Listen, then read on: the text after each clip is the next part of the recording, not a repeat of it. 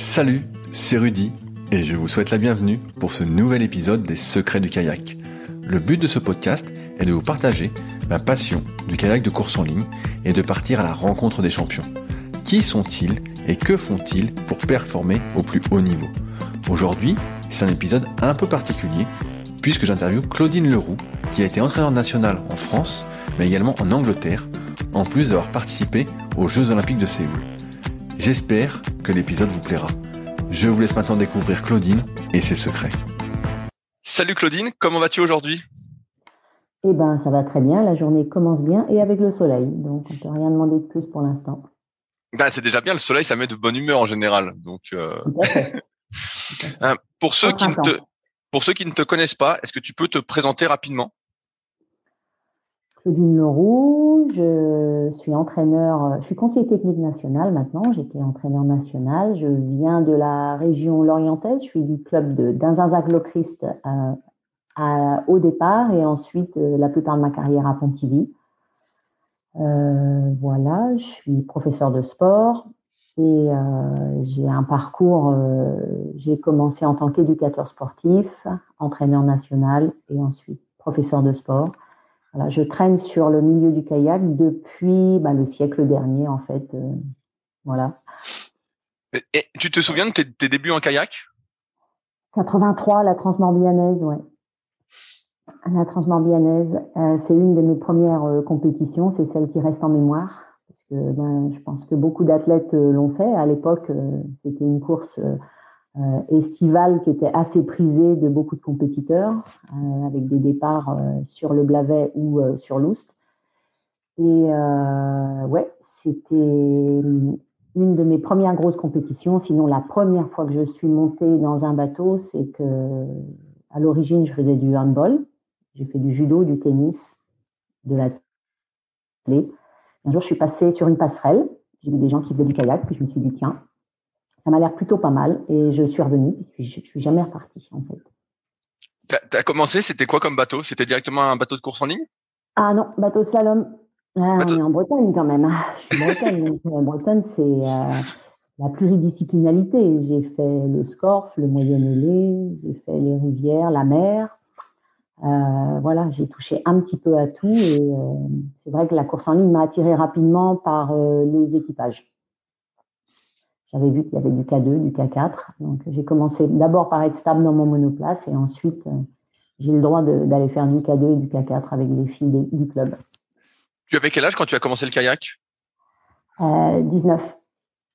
Ah ouais, donc tu as commencé assez tardivement alors, finalement. Euh, je suis un, voilà, je suis euh, ce qu'on recherche plus maintenant, euh, plutôt, c'est euh, late developer, on va dire, si on prend le, le terme anglais.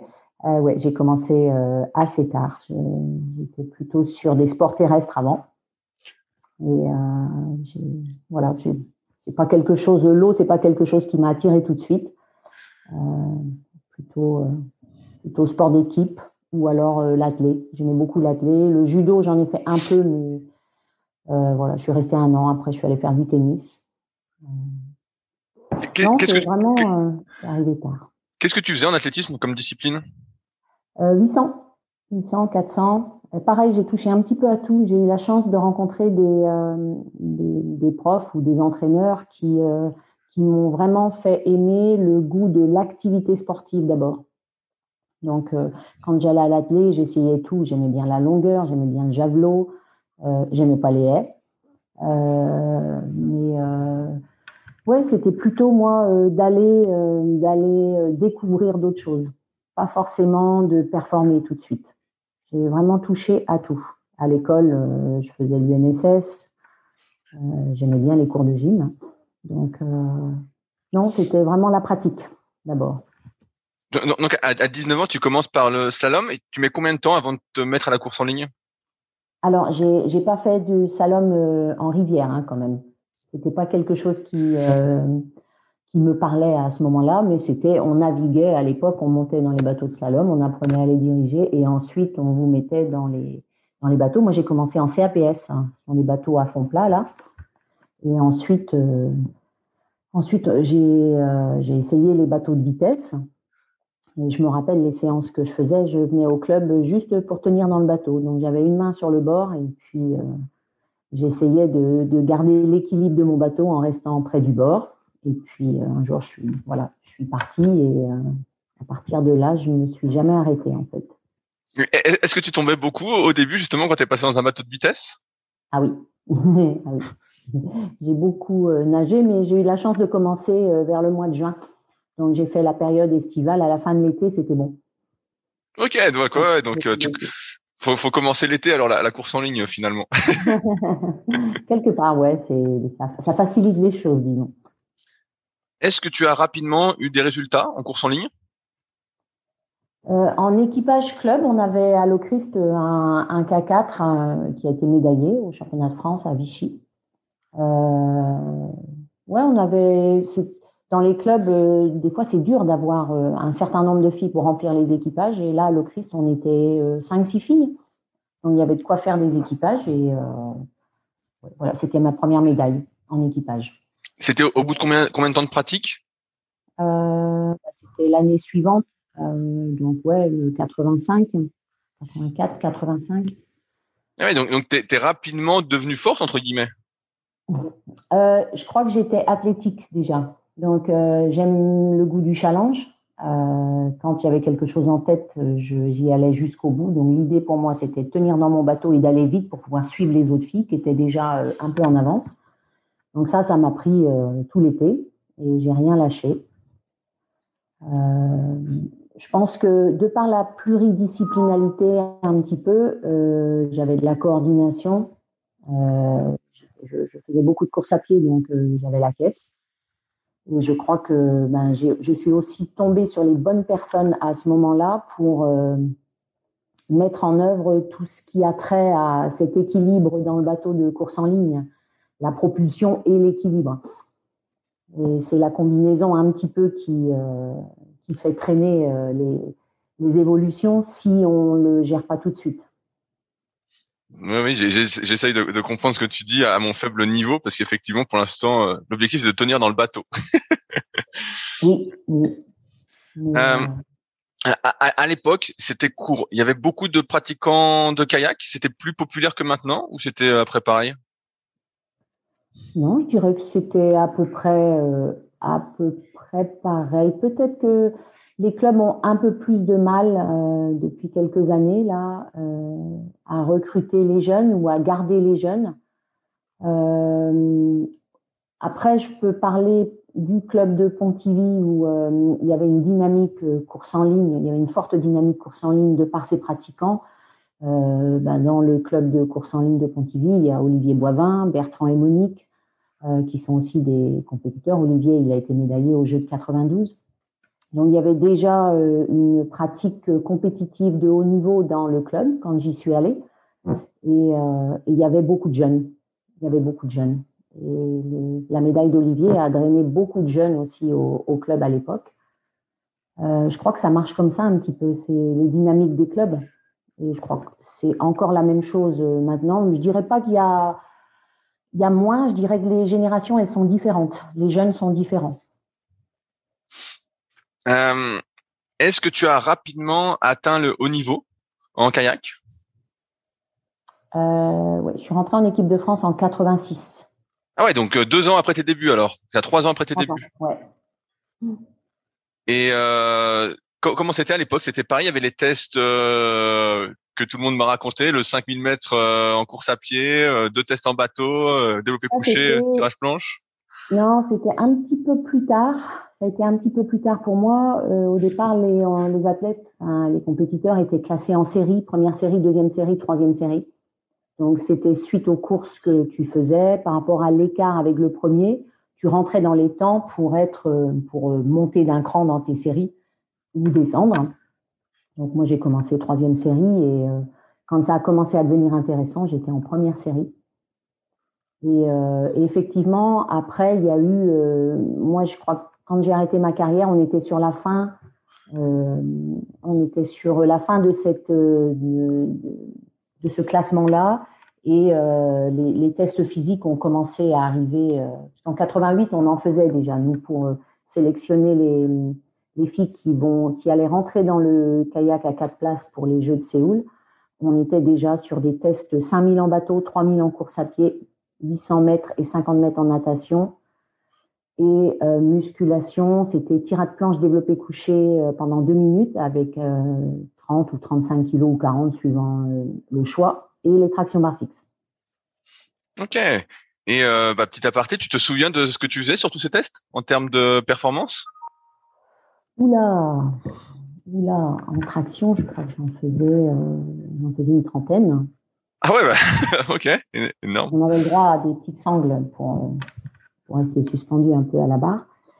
Oh, tirade, tirade planche, euh, euh, ouais, c'était dans les 80 reps. Hein. Mais non, je te dirais peut-être une bêtise. Euh, je sais qu'en course à pied, c'est où j'étais euh, la plus à l'aise. Euh, j'étais 11 minutes 40 sur le 3000. Oh, ok, donc au Cooper, tu faisais plus de 3000 alors. donc, voilà. Ah ouais, tu avais un sacré cardio alors. Oui, j'ai toujours eu un cardio, ouais. Ça, c'était un de mes points forts. Comment ça s'est passé ton évolution justement de débutante au kayak à l'accès au niveau Est-ce que tu t'entraînais tous les jours, deux fois par jour? Est-ce que c'est arrivé assez rapidement ce rythme d'entraînement? Ou finalement, euh, tu es resté sur un rythme peut-être plus cool? Euh, Non, moi je travaillais, j'ai toujours travaillé en même temps. Euh, j'étais éducateur, j'ai passé mes brevets d'État. j'ai arrêté l'école assez tôt, pour raison familiale. Et j'ai arrêté en première, donc j'ai pas passé le bac. Et j'ai voulu aller travailler pour aider la famille. Et du coup, j'ai, voilà, on s'aperçoit que si on n'a pas de diplôme, ben, des fois c'est compliqué, surtout en France. Euh, et donc, euh, du coup, j'ai passé le brevet d'état premier degré. J'ai été embauchée dans, un, dans le club de l'Ocris d'abord, sur les animations d'été, ensuite à Pontivy. Donc, je m'occupais des scolaires.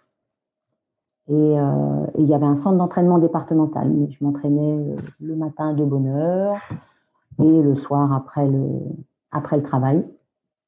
Et euh, ben, quand possible avec le groupe, parce que j'avais un groupe de compétiteurs à l'époque aussi.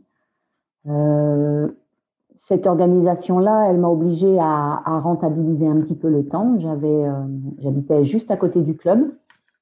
Avait une petite caravane pour optimiser un petit peu le temps d'entraînement et pas avoir à me déplacer avant d'avoir mon appartement. J'ai eu la période où j'étais à l'INSEP, donc là je faisais c'était plus facile. C'est ce qui a amené un petit peu le, la différence sur euh, cette partie euh, être un athlète de haut niveau et, et mettre tout en œuvre pour, euh, pour que tout marche bien.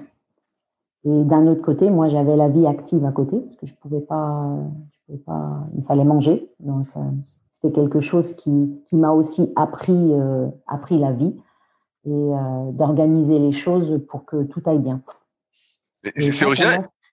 Pardon? J'allais dire, c'est original parce qu'en fait, tu débutes le kayak en 83 et tu passes rapidement en fait ton brevet d'état euh, en kayak. Oui. C'est donc c'est devenu. On vous encourageait. Les personnes que j'ai rencontrées, c'était vers ça. Euh, c'est on passe l'initiateur, l'initiateur moniteur, je l'avais, et donc euh, le grade suivant, c'est les le, le brevet d'état. Pour pouvoir prendre des scolaires, il faut un brevet d'état. Ok, ouais, mais c'est c'est fou que tu aies été euh, passionné comme ça, euh, parce que tu arrêtes en première, on aurait pu se dire, je sais pas, je m'attendais à ce que tu me dises que tu étais brevet d'état euh, d'une autre discipline, peut-être peut-être d'athlétisme ou et là rapidement tu passes en fait dans le kayak à fond en fait, ça devient une passion dès le début. Tout à fait. Ah c'est un peu comme ça que je fonctionne, c'est-à-dire c'est le côté passionnel, il est toujours là, même si en ce moment je suis plus entraîneur la passion, elle est toujours là. C'est quelque chose, enfin, chez moi, c'est pas, c'est pas parti. C'est pas, c'est pas lisse. Hein. Euh, il y a eu des moments où il y a des hauts et des bas, mais en tout cas, euh, la passion, elle est toujours là. Ça, c'est le kayak, il sera toujours dans mon cœur. Il ne partira pas. Et, comment ça se passait? Parce que tu passes rapidement ton brevet d'état, donc t'entraînes. Est-ce qu'il y a quelqu'un qui t'entraîne ou tu t'entraînes toute seule? Eh ben, au club de Pontivy, il y avait euh, un cadre technique, Jean-Pierre Lafont, qui a été euh, un peu le catalyseur euh, sur le démarrage pour m'aider à organiser les entraînements. Au départ, c'était lui qui proposait, comme pour le club. Donc, on suit, cette, trame-là. Et puis très vite, moi, j'ai eu envie d'organiser mon entraînement. Et à partir du moment où on passe les brevets d'État, on a accès aussi à cette connaissance hein, sur les filières énergétiques. On, travaille sur l'anatomie, la physio, donc ça devient, c'est quelque chose que j'avais pas fait dans la, filière scolaire à l'époque, ayant arrêté assez tôt. Et ben ça, ça m'a, ça m'a beaucoup plu. Ça m'a aidé aussi à passer le cap. Après le brevet d'État premier degré, j'ai passé le deuxième degré quand j'étais à l'INSEP. J'ai fait la préparation des Jeux à l'INSEP après en 87-88 et 88-89, j'ai passé le, brevet d'État deuxième degré à l'INSEP. Donc euh, ça, ça aide. Hein. Les, les, personnes ici sur la Ligue, il y avait René Trégaro, il y avait Jean-Pierre Lafont, il y avait Jean-Yves Prigent, Papia Prigent. Tout ça, déjà, c'était des modèles euh, sur la Ligue qui, euh, qui amenaient aussi beaucoup d'expertise. Ouais, J'allais dire, c'est très difficile d'être son propre entraîneur de manière objective. On a tendance à être un peu subjectif avec soi-même et euh, parfois soit trop s'écouter, soit pas assez s'écouter. tout je crois que j'ai eu de la chance de rencontrer les bonnes personnes, comme quand j'étais à l'école. Avec, j'ai toujours eu des bons profs de gym. On n'est jamais, je suis jamais passé à côté. Je suis pas allé au cours de gym pour suivre le cours de gym. Je suis allé au cours pour euh, vivre le cours de gym. il y avait l'échange avec euh, le prof. moi, je pense que ça a été tracé un petit peu. C'était euh, côté euh, chanceux là-dessus. Et j'ai trouvé ça. Je, je pense que ça, ça m'a aidé quelque part. Dans ta famille, ils étaient sportifs? Alors, j'ai un frère qui faisait du football, euh, un autre frère qui faisait du handball, et mes deux sœurs, euh, non, pas de pratique sportive, euh, mais plutôt locale pour mes deux frères. Voilà, j'étais la fille du milieu, celle du milieu. Voilà encouragé par la famille. Comment ça se passe euh, les Jeux Olympiques, la préparation des Jeux Olympiques pour euh, Séoul? Parce que j'ai cru voir que vous étiez 12 euh, sélectionnés au final, euh, avant pour préparer le bateau? Euh, 8. 8, pardon. Ouais, 8. Il avait, on a été à l'INSEP, toutes les filles étaient à l'INSEP. et puis il y avait deux entraîneurs, Guillon, enfin un surtout, c'était lui qui, qui s'occupait de nous et il y avait des batteries de tests. Euh, les garçons, pour les garçons, c'était la même chose aussi. Et euh, voilà, on était euh, tous les jours à l'INSEP, on s'entraînait ensemble dans la mesure du possible. Toutes n'étaient pas logées à l'INSEP, mais du coup, voilà, c'était la pratique journalière en monoplace. Donc il y avait une confrontation d'entrée parce qu'on savait au bout du compte qu'il y allait avoir une sélection au bout et il y avait un, il y a un procédé qui était mis en place. À l'époque, c'était Alain Lebas qui, euh, qui s'occupait des équipes. Et euh, ça encore, c'était un, c'était un challenge, mais euh, c'était aussi, ça a amené beaucoup de, de travail de communication. moi, j'étais avec trois filles dans, dans une chambre, donc voilà, tous les jours, euh, du, matin au soir, on était ensemble. C'est une expérience humaine euh, qui est particulière. c'est ce que j'allais te dire. Est-ce que justement, comme il y avait que quatre filles au final qui allaient être prises, est-ce qu'il n'y avait pas une, énorme rivalité? Finalement, c'était dur de cohabiter euh, 7 sur 7 euh, pour la préparation, sachant on, tu, on, vous saviez pas qui allait être pris ou pas? Non, non, non. Mais oui, ah oui, ça c'est sûr qu'il y avait. quand on faisait les tests de course à pied, on allait à tour de rôle, donc la première allait, combien t'as fait? Ben, ok, ben, moi je vais essayer de faire mieux ou euh, c'était euh, c'était assez euh, c'était assez cocasse des fois, c'était assez cocasse, mais ça fait partie aussi de la compétition, la confrontation. Il y avait aussi de l'émulation, il n'y avait pas que de la confrontation, il y avait de l'émulation. Et ça, c'est important. Dans une équipe, c'est important l'émulation. Pas que la confrontation. La confrontation, elle permet de passer à des étapes suivantes. Euh, mais il faut que ce soit bien géré. Il y a un leadership euh, peut-être de la part de l'entraîneur euh, qui, est important à ce moment-là pour pouvoir pour pouvoir amener une confrontation saine. ça sert à rien d'être juste devant l'autre. Si au niveau international on n'a pas pas en tête un peu les requis de la performance, on aura beau être un groupe, s'entraîner et puis se dépasser, se surpasser et à un moment donné, la sanction, elle tombe euh, au niveau international. Il faut s'y connaître aussi là-dessus. Il faut savoir où on va. C'est pas seulement battre celle qui est devant. Et justement, avant les Jeux, tu avais fait des compétitions internationales?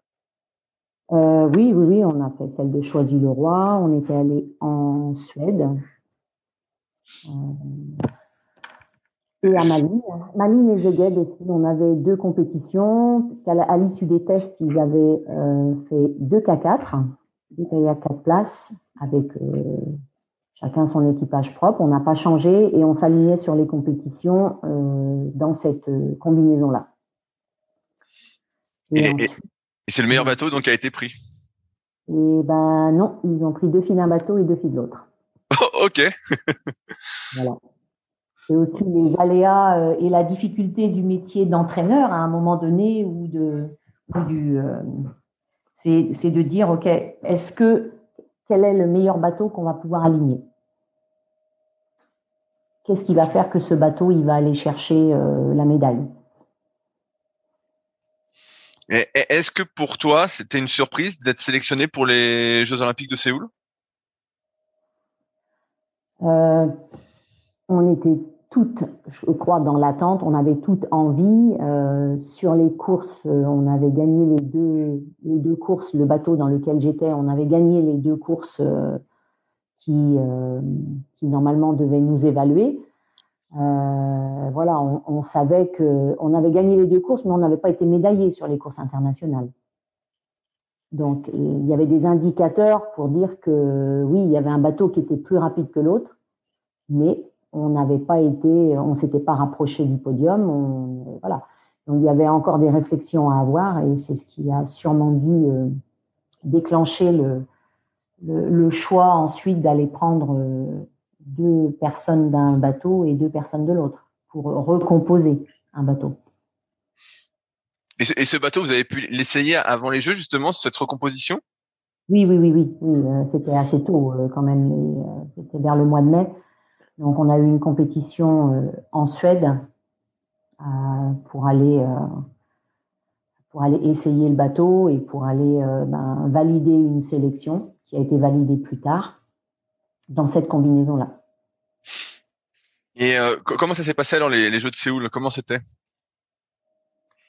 Ah, les Jeux de Séoul, bon, c'est des jeux, euh, c'est des jeux, ça a été compliqué euh, par la suite hein, par rapport à ce qu'on connaît sur les Jeux de Séoul, mais en tout cas moi, ce que je retiens, ça a été une, expérience incroyable dans la préparation avec les filles, avec l'entraîneur.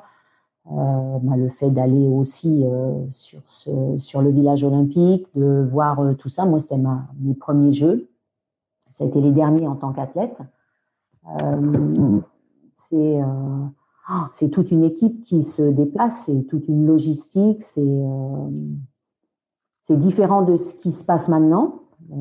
Les jeux se sont modernisés. 88, on est déjà on est déjà loin de ceux de maintenant, de ceux de 2021 là qui vont avoir lieu. Et euh, ouais, je dirais que dans la préparation, je, c'est la même chose maintenant que, que en 88, c'est-à-dire qu'il y a des stages, on se regroupe, on, on travaille la cohésion, on travaille le bateau et euh, on travaille sur ce qu'on va mettre en place pour faire la meilleure course possible. Et comment ça, comment ça s'est passé euh, finalement? Est-ce que tu es contente du résultat? Non, on était, enfin, on, a été sorti en demi-finale, donc euh, du coup, euh, voilà, on remplit pas, on n'était pas allé à Séoul, on n'a pas été sélectionné pour aller en demi-finale, on a été sélectionné pour se rapprocher le plus possible des finales, des médailles. Là, on n'a pas rempli on n'a pas rempli, mais peut-être c'est ce qu'on a été capable de faire. Je pense pas, on n'a pas fait une course en dilettante, on s'est donné, on a donné le maximum. C'est ce que ça a produit. Et euh, non, je vais pas, je vais pas regretter. Euh, par contre, euh, le, système, le système sportif, la légitimité, elle est donnée par les résultats. Donc, quand on est en demi-finale, c'est plutôt une mauvaise performance que c'est la médaille qui prime quand on arrive au jeu. C'est celle qu'on retient. C'est ça qu'on retient. Est-ce que, comme vous êtes sorti en demi-finale, il y avait quand même une finale B? Non, il n'y avait pas de. Non, non. À cette époque-là, il n'y avait pas. Ok, ouais, donc euh, vous sortez. Après, c'est fini alors. Il n'y a pas une, petite finale. Euh. Non, non. Euh, voilà, là c'est. Là maintenant, il y a des finales B. Ça amène, ça amène une autre course, mais je pense pas que ça amène de la satisfaction. Quand on est en finale B, on est passé à côté de quelque chose. S'entraîner pour les Jeux, comme pour les championnats du monde ou, ou des courses, c'est on voilà, on essaie de faire la meilleure course possible qui va nous faire aller le plus vite possible pour aller vers la médaille. Comment ça se passe pour toi, justement, après les, Jeux de Séoul, où vous finissez, euh, je crois, dixième officiellement? Comment ça se passe? Est-ce que tu es surmotivé pour faire mieux, pour continuer euh, à t'entraîner à fond? Euh, oui, il y a la période où on, rentre et puis euh, voilà, on rencontre un peu les gens qui nous ont suivis. Il y, a, quand même un retour, il y a quand même une célébration. Quel que soit le résultat, il y a une célébration. Le, les jeux, ça reste quand même une compétition exceptionnelle. Tout le monde n'y va pas aux jeux. Et, euh, et donc il y a, enfin moi j'ai eu une célébration quand je suis rentrée en Bretagne, la célébration peut-être de la participation mais en tout cas, les, les personnes qui m'avaient accompagné dans le projet, qui m'avaient suivi dans le projet. Mais voilà, on a eu euh, ce temps convivial pour en parler, pour partager l'expérience. Et ça, souvent. Au-delà de la performance et des résultats, il y a aussi, euh, il y a aussi l'expérience. Et on gagne, on gagne quelque chose d'avoir été au jeu. On, gagne, euh, on rencontre beaucoup de personnes. On, on voit des gens de pays différents, on voit des performances. Hein. il y avait Ben Johnson, Carl Lewis, euh, toutes ces, euh, ces, ces, grands champions qui ont, même en demi-teinte pour certains, si on prend Ben Johnson, mais euh, en tout cas, c'est exceptionnel d'avoir été là. Marie-Jo Pérec, ça, c'est des, des choses qui restent en mémoire. On ne les oublie pas, même après autant d'années. Donc la célébration, elle est importante. Et, euh, et la suite, eh ben, après, on, tout rentre dans l'ordre, on, reprend le chemin euh, ou des études ou de sa vie. Et moi, je suis rentrée à l'INSEP pour, euh, enfin, j'étais déjà à l'INSEP, mais je suis restée à l'INSEP pour passer le brevet d'État deuxième degré. Tu avais, déjà, tu avais déjà comme objectif de plus te tourner vers l'entraînement? Oui, parce que j'avais, il y avait une proposition de de création de postes euh, sur la, base de Pontivy. C'est un emploi partagé euh, entre euh, la ville, j'avais un emploi où je m'occupais des enfants sur la ville. j'avais la base nautique, donc l'école de Pagaie, et il y avait un centre d'entraînement départemental qui est devenu ensuite pour l'espoir. Et quelques années après, j'étais aussi entraîneur des juniors, de l'équipe de France junior en étant sur le pôle espoir. Donc oui, tout est allé vers euh, l'entraînement et vers euh, le métier d'entraîneur. Est-ce que ça signifie que tu as mis ta carrière entre parenthèses? Non, j'ai continué à pagayer jusqu'en 96. En 96, euh, j'ai arrêté ma carrière voilà, d'athlète de, haut niveau. j'ai fait, fait plusieurs championnats du monde, championnats du monde de vitesse, deux championnats du monde de marathon. Donc euh, euh, voilà, j'ai continué la compétition. Je ne dirais pas que si c'était à recommencer, euh, je ferais les choses différemment. Que j'ai amené un challenge en continuant à entraîner, gérer une base nautique. c'était avec le recul, voilà, j'ai loupé, j'ai mis des choses. J'étais occupée, donc, euh, ma journée, elle était occupée. Maintenant, je dirais pas que ma journée, elle était optimisée. On peut mieux faire. Mais euh, il n'y a que quelques années après qu'on peut avoir ce recul pour dire, euh, voilà, c'était ça. J'avais pas trop le choix, de toute façon, à ce moment-là. Même si on dit qu'on a toujours le choix quand même. disons que c'est le choix que j'ai fait de d'entraîner, d'encadrer et d'être d'être athlète c'est original euh, de, ce que je connais du kayak, hein, donc pas grand chose, mais d'être une femme et d'être entraîneur de kayak, non? J'ai l'impression que j'ai l'impression euh, que c'est un, milieu où il y a, les entraîneurs sont surtout des hommes. Ah oui, oui, oui, c'est très masculin le, milieu du canoë kayak. maintenant, bon, il y a quand même pas mal de femmes entraîneurs dans d'autres sports. C'est vrai qu'en kayak, il n'y en a pas beaucoup. En slalom, il y, en a deux. Pendant longtemps, c'est vrai que moi, j'ai été la seule entraîneur. En, course en ligne, j'étais la seule entraîneur. Je ne crois pas qu'il y en a d'autres en entraîneur national pour le moment. Mais voilà, il pourra peut-être, ça pourra peut-être arriver. Après, c'est chacun fait comme il a envie, en fait. Il n'y a pas.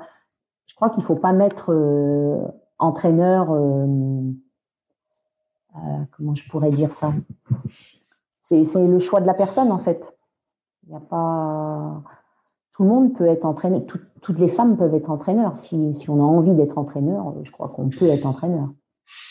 Est-ce que tu as rencontré peut-être des difficultés particulières en tant que femme pour te faire entendre en tant qu'entraîneur?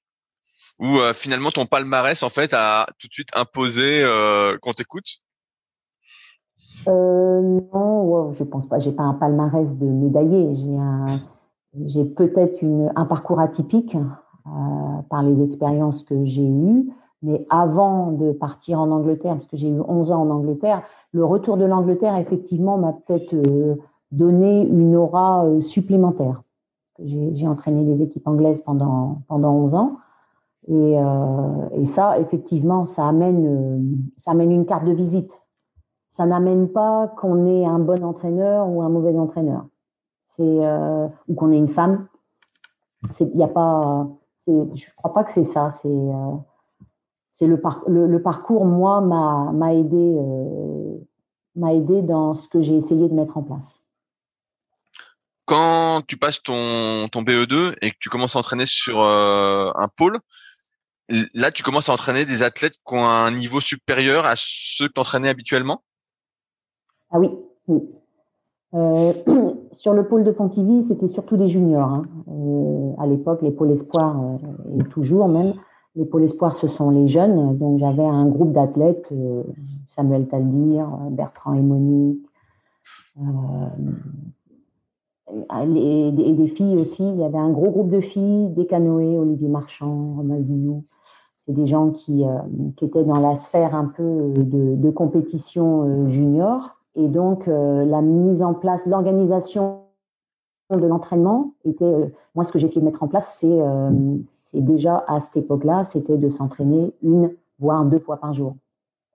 Donc, tout ce que je mettais en place était en relation avec les deux lycées avec lesquels je fonctionnais, le lycée agricole et, euh, et le lycée, euh, un autre lycée de, de la ville. Le, le, club de Pontivy est en centre-ville. Donc déjà, là, c'était ce qui amenait une augmentation de la pratique, c'est euh, la localisation, le cadre qui était euh, à disposition pour mettre en place les entraînements, mais j'avais aussi les classes de scolaires. Donc, il y avait un petit peu une gymnastique à avoir. Les, les élèves finissaient assez tôt, ça leur permettait de venir au club, donc euh, à vélo, à pied, ou, des fois j'allais les chercher. Mais euh, du coup, la, la logistique d'entraînement, elle était, euh, elle, elle était importante pour qu'ils puissent augmenter ce volume d'entraînement. Et ça, c'est intéressant. J'allais dire que tu devais avoir quand même une sacrée organisation parce que si je remets dans le contexte, donc toi tu t'entraînes donc une ou deux fois par jour tu entraînes aussi, donc euh, une ou deux fois par jour les athlètes euh, en devenir, et tu entraînes aussi les scolaires. Donc en fait, tu passes ta journée sur l'eau. Ah oui, ah oui. Par contre, oui, ça c'est sûr que de 8 heures à, à 17 heures, euh, voire 18 heures, ma journée elle était calée. Quand je me levais le matin, quand je posais le pied par terre, je n'étais pas à me demander comment je vais faire aujourd'hui. Ça, c'est sûr que j'ai toujours anticipé l'organisation. C'est ce qui m'a valu pas mal de, de valeur quand je suis arrivée en Angleterre. Quand je suis arrivée en Angleterre, on m'a embauché sur mes compétences, pas sur mes diplômes. Mes diplômes n'avaient pas de, validité euh, là-bas. J'ai eu, euh, ils m'ont mis à, à l'épreuve sur de l'organisation. Et je crois que c'est là que j'ai fait l'impact du départ pour pouvoir garder, euh, garder mon poste de ces 11 années. Comment ça se fait qu'ils sont venus te chercher? Tu as eu beaucoup de résultats avec les jeunes en France? Euh, Non, j'ai rencontré un Anglais. Ok. Voilà. ça m'a fait traverser euh, pour aller sur, euh, sur l'Angleterre. C'est, pour moi, c'est marquant. C'était au 1er janvier 2000. Ok, ouais, donc pile le nouveau millénaire. voilà, au millénaire, j'ai changé. Quand je regarde ma carrière, j'ai des, virages à 90 tous les 10 ans. C'est ta situation d'entraîneur en France, en fait, te, je vais pas dire te convenait plus, mais euh, ne te motivait plus suffisamment pour prendre ce nouveau départ peut-être en Angleterre, en dehors de cette rencontre que tu avais faite? Alors oui, j'y suis allée pour la rencontre. J'y suis pas forcément allée pour euh, dire je vais entraîner en Angleterre. Euh, moi, je parlais très peu anglais. Hein. Je parlais le franglais qu'on apprend, enfin qu'on a à l'école. N'ayant pas été euh, très longtemps, euh, voilà, je suis partie en Angleterre quand même. Je parlais pas anglais. J'ai commencé par aller dans un collège pour apprendre l'anglais. Donc c'est pas mais c'est pas ce que j'avais fait. J'étais un peu connue sur le circuit international, mais c'est pas ce qui a fait que que j'ai été embauchée. Euh, c'était pas que ça me plaisait pas, mais à un moment donné, quand on a des journées euh, comme j'ai eu, où euh, ben il n'y a, pas de place pour autre chose, à un moment donné, c'est euh, le choix, il a été, c'est où je bouge maintenant ou je laisse passer encore une opportunité. Donc là, à ce moment-là, ma vie personnelle, elle a impacté sur sur mon choix. J'ai fait un choix personnel pour aller suivre euh, pour aller suivre mon, partenaire euh, anglais. Et, ton partenaire de l'époque, entre guillemets, faisait du kayak? Oui. Et rencontré sur la Transmorbihannaise. et euh, il faisait du kayak à haut niveau ou même pas? Non, non, non, non, non. Enfin, il a, il a fait quelques courses internationales en marathon et quelques quelques-unes en sprint, mais mais non, il n'y a pas c'est la passion de, de, l'eau et puis du, de, la, de la course en ligne euh, qui, était, là. Euh, et c'est le point commun un petit peu. Est-ce que tu avais cette, euh, déjà cette idée en tête d'aller entraîner l'équipe d'Angleterre? Non, pas du tout. Pas du tout. j'ai commencé ma, ma, première chose déjà quand j'ai traversé, c'était de bien rouler à gauche. Voilà, pas se tromper et de parler anglais. Donc j'ai pris des cours, on était 16 élèves et 16 nationalités. Donc personne ne se comprenait en fait. et, voilà. et donc on était obligé de parler anglais, même à la récré. C'était les cours du soir, hein. ça faisait trois heures, euh, trois fois par semaine. Euh, mais par contre, ça, ça a été un catalyseur euh, pour me faire accélérer, sachant que quand j'ai été embauchée, ça a été rapide avec la fédération. J'ai commencé par proposer mes services dans, un club euh, qui était pas loin. Donc j'aurais dit, moi je veux bien venir euh, prendre les séances et puis participer. Donc très vite, ils m'ont donné un groupe euh, de, de, jeunes à encadrer. On est allé sur les courses nationales anglaises, donc c'est là que je, je, pense que j'ai été repérée. Et euh, donc la fédération m'a convoqué euh, à un entretien. Ça c'était un mardi soir et je me rappelle, je commençais le mercredi matin avec euh, Dick et euh, j'avais mon chrono et ils arrêtaient, ils arrêtaient pas de me regarder avec des grands ah. yeux en se disant mais qu'est-ce qu'elle dit? Je n'ai pas sûre de tout comprendre. Hein.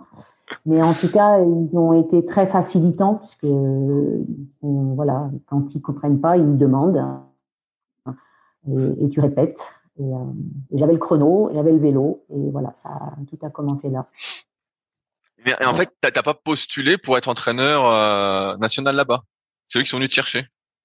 Oui. Ok. Et ils t'ont confié, as tu dis les kayak hommes, c'était directement les seniors? Non, là c'était un groupe, euh, c'était un groupe de moins de 23 et juniors. Donc ils m'ont. Le, système c'était euh, ce qu'ils appellent du one to one.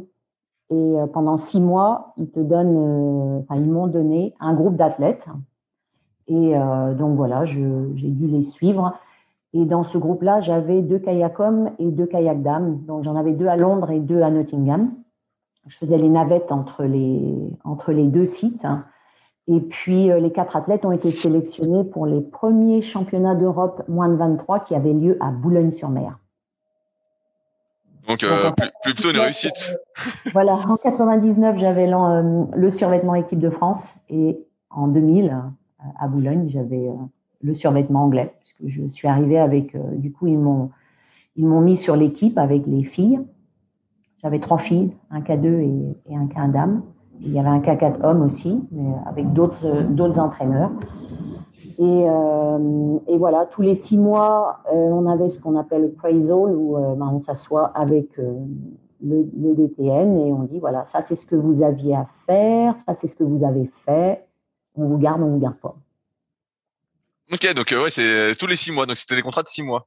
Là, pour l'instant, les deux premières années, j'ai eu euh, la première année, pardon, j'ai eu six mois et six mois, et ensuite ils m'ont demandé au, en 2001, septembre 2001, de prendre les kayak dames. Donc j'avais toutes les kayak dames, moins de 23, junior et senior.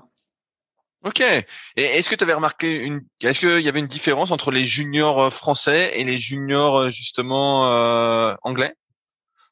En termes, je sais pas, de personnalité ou de d'investissement d'entraînement? En fait, peut-être le côté anglais, c'est le côté I can do it, whatever. c'est le, le, côté un peu tête brûlée. Euh, bon, j'avais des, jeunes athlètes quand je travaillais, euh, je travaillais sur des clubs. On me faisait aller sur des clubs. Des entraînements étaient à la nuit, le matin ou alors le soir. Et euh, ça pagayait, ça beaucoup, mais peut-être pas avec la meilleure technique du monde, mais c'était très volontaire, très très volontaire. Nous, en, France, c'est plus cadré. À l'époque, euh, effectivement, quand j'étais sur le pôle, il y avait Kirsten Neumann qui était euh, qui était arrivé, donc c'était le plan cadre c'était euh, la musculation, le nombre d'heures, etc. Là, ce que j'ai eu à, faire quand je suis arrivée en Angleterre, c'est plutôt faire avec le contexte, avec ce que c'était pas amener ma French touch, c'était de regarder un petit peu. Ils faisaient plein de, de bonnes choses. C'était des jeunes qui pagayaient euh, le matin avant d'aller à l'école, donc 5h30, 6h. Euh, ils étaient sur l'eau euh, à la nuit. Euh, le soir, ils attendaient que, ils attendaient que les adultes arrivent pour pagayer, c'est-à-dire vers 18 heures, alors qu'ils finissaient à 14 heures.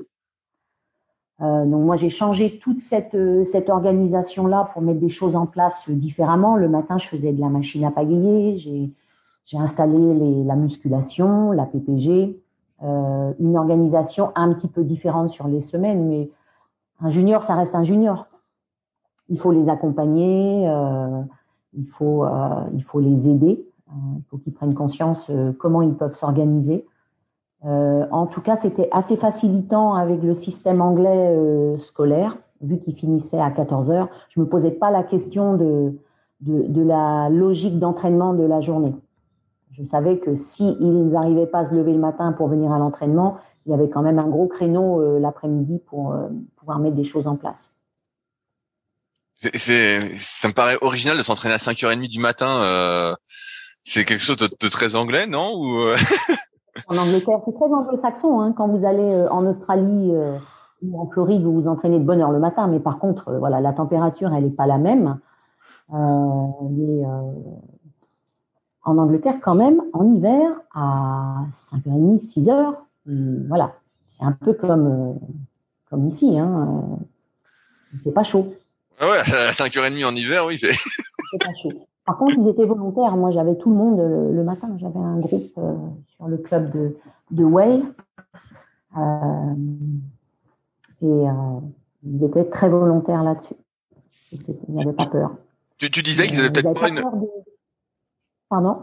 Oui, disais, tu disais qu'ils n'avaient peut-être pas une euh, bonne technique forcément. Est-ce que c'est quelque chose que tu as essayé de, de, corriger justement cette technique ou finalement euh, comme peut-être qu'ils allaient déjà vite, tu t'es pas trop attardé là-dessus? Alors on va peut-être rectifier. C'est pas qu'ils n'avaient pas une bonne technique. Enfin, c'était à mon regard. Euh, c'était, euh, je, je, pouvais euh, voir des des créneaux pour améliorer certaines choses au niveau de la posture, au niveau de, de l'ancrage. Mais bon, ils étaient quand même assez péchus et, et le fait d'être motivé comme ça, ça donne ça donne aussi un petit peu d'aile. Euh, moi, j'ai essayé à mon niveau d'amener des choses que sur la technique que fait tout entraîneur pour faire avancer plus vite. J'ai mis, euh, par exemple, des petits tests en place pour essayer d'optimiser l'avancement du bateau. Donc, on travaillait euh, en mètres par seconde, en kilomètres heure. Euh, il n'y avait pas trop de GPS à ce moment-là. Donc, moi, je, mettais des bouées, je calculais, j'étais avec le chrono pour essayer de montrer que euh, la relation entre la cadence, l'avancement du bateau, il y avait des choses à faire euh, de ce côté-là, parce qu'il travaillait, il travaillait souvent proches du 100%. C'était leur 100%. Je les voyais pas souvent faire de la technique ou, d'identifier des séances euh, où ils travaillaient sur de la technique. Donc ça, c'est quelque chose peut-être que j'ai euh, que j'ai changé avec les jeunes avec qui je travaillais, euh, d'identifier des séances dans la semaine où ben, on était sur un niveau un peu moins intense et on s'occupait de cet avancement de bateau à chaque coup de pagaie. Et, ça, ça les frustrait pas justement de plus être à 100% euh, et euh, ah. de ralentir, j'aimerais dire. Ah, je sais pas si on peut dire ça comme ça, mais. Oui. Ouais. Si, si, c'est quelque chose quand on n'a pas l'habitude. Euh, et des fois, euh, quand on n'a pas les jeunes, euh, d'ailleurs, on peut le voir ici aussi en France, quand on n'a pas les jeunes souvent, c'est-à-dire que s'ils n'arrivent pas à venir au club souvent, on aura une tendance à faire des entraînements avec une certaine intensité parce que faut profiter qu'ils soient là pour justement faire du physique. Et la place de la technique, je pense que très jeune, il faut le prendre très jeune, c'est très important. Surtout que c'est là que se construit la technique. Et si on attend trop tard, moi, c'est peut-être ce que j'ai eu quand j'ai commencé, c'est-à-dire qu'on m'a pas demandé tout de suite de faire des entraînements intenses. J'ai eu, beaucoup d'apports techniques sachant que j'étais aussi déjà euh, plus âgée. Euh, c'est pour ça que je me suis baignée aussi, parce que je savais bien que si je mettais la, pagaie euh, d'un certain angle ou si je la laissais traîner trop loin derrière, c'est comme ça que je me baignais à chaque fois. Donc j'ai vraiment eu un apport technique du départ. Je pense que quelque part, c'est aussi la différence de ne pas avoir peur de mettre cet élément-là en place dans les dans l'accompagnement des jeunes, même quand ils sont tout petits. Ça correspondait à je sais pas si tu souviens, mais à combien de séances par semaine de technique où ils n'étaient pas à, 100% bah, Je mettais au moins, euh, au minimum une, je ne pas trop brusquer, au minimum une, mais après, on avait, euh, il y avait d'autres niveaux, il y avait euh, des entraînements type EB1, on en faisait, où c'était de la prise de vague, mais déjà leur prise de vague, c'était assez intense parce qu'il y avait toujours un élément de confrontation. J'avais des gros groupes sur l'eau. Hein. Des fois, c'était 10-15 personnes. Donc, euh, t'as pas envie d'être derrière. Quand on fait des entraînements comme ça, la tamise, elle n'est pas large, elle n'est pas tout le temps, euh, c'est pas très large. Donc, il faut pouvoir faire sa place. Donc, euh, si j'avais une séance où euh, il prenait du temps euh, à travailler la technique, pour moi, c'était déjà, c'était déjà bien. Donc, tu dis en, fin 2001, ils t'ont confié les seniors femmes et les U23 femmes, c'est ça? Oui. Est-ce que ça a changé? Parce que j'ai l'impression que tu avais l'habitude d'entraîner surtout des jeunes. Là, tu avais des plus vieux. Est-ce que ça a changé quelque chose en termes d'entraînement? Non, parce que je crois que j'avais euh, j'avais bien évolué aussi euh, là-dessus. Et c'était une opportunité. Et je crois que j'avais pris, j'avais fait l'opportunité, j'ai pris l'opportunité de, de bouger, d'aller euh, d'aller en Angleterre. Il fallait aussi que je prenne un petit peu de, de risque, on va dire, à, à faire, les, à, faire les choses différemment. Et, on, avait une bonne équipe de cadres. Euh, on était un, groupe où on partageait beaucoup. Donc c'était plus, c'est-à-dire moi j'avais les kayaks d'âme, il y en a qui avaient les canoës et les kayakom. Donc il y avait un fonctionnement assez vertical, mais on avait un, un qui, euh, qui reliait beaucoup les entraîneurs. On partageait beaucoup. Puis moi sur le site, euh, je m'entraînais sur le après, sur le site d'Eton, où il y a eu les Jeux de 2012, donc là, on se retrouvait, nous, en tant qu'entraîneurs, il y avait des séances partagées, comme ils font maintenant aussi en équipe de France, des fois, où les kayakums euh, et les kayaks dames sont sur les mêmes sites euh, et, les, et canoës. Donc, euh, il y avait ce partage-là. Et moi, j'ai eu la chance de rencontrer euh, ben, des entraîneurs hongrois donc j'ai eu, euh, eu un gros apport de culture hongroise. Bon, on sait que les Hongrois, c'est dans les meilleures nations. Euh, et l'entraîneur Miklos Simon euh, était un des, meilleurs entraîneurs hongrois. Il est resté là pendant assez longtemps. Il y avait Alex Nikonorov qui a entraîné Ed McKeever et Liam Is, qui sont les champions olympiques 2012-2016.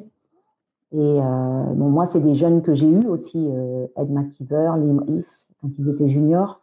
Ils sont passés dans, les groupes, euh, surtout Liam East, il était sur le club de Way, euh, où, euh, j'avais des, heures de, de présence pour accompagner certains athlètes qui étaient en équipe. donc c'est cette expérience-là, elle est, elle est phénoménale. Tim Robbins, je suivais des séances de Tim Robbins avec son entraîneur. On est à vélo, donc on le voit, on voit partir pour des séances, on discute, qu'est-ce qu'il fait, comment il le fait. c'est quelqu'un qui a été médaillé en 2004.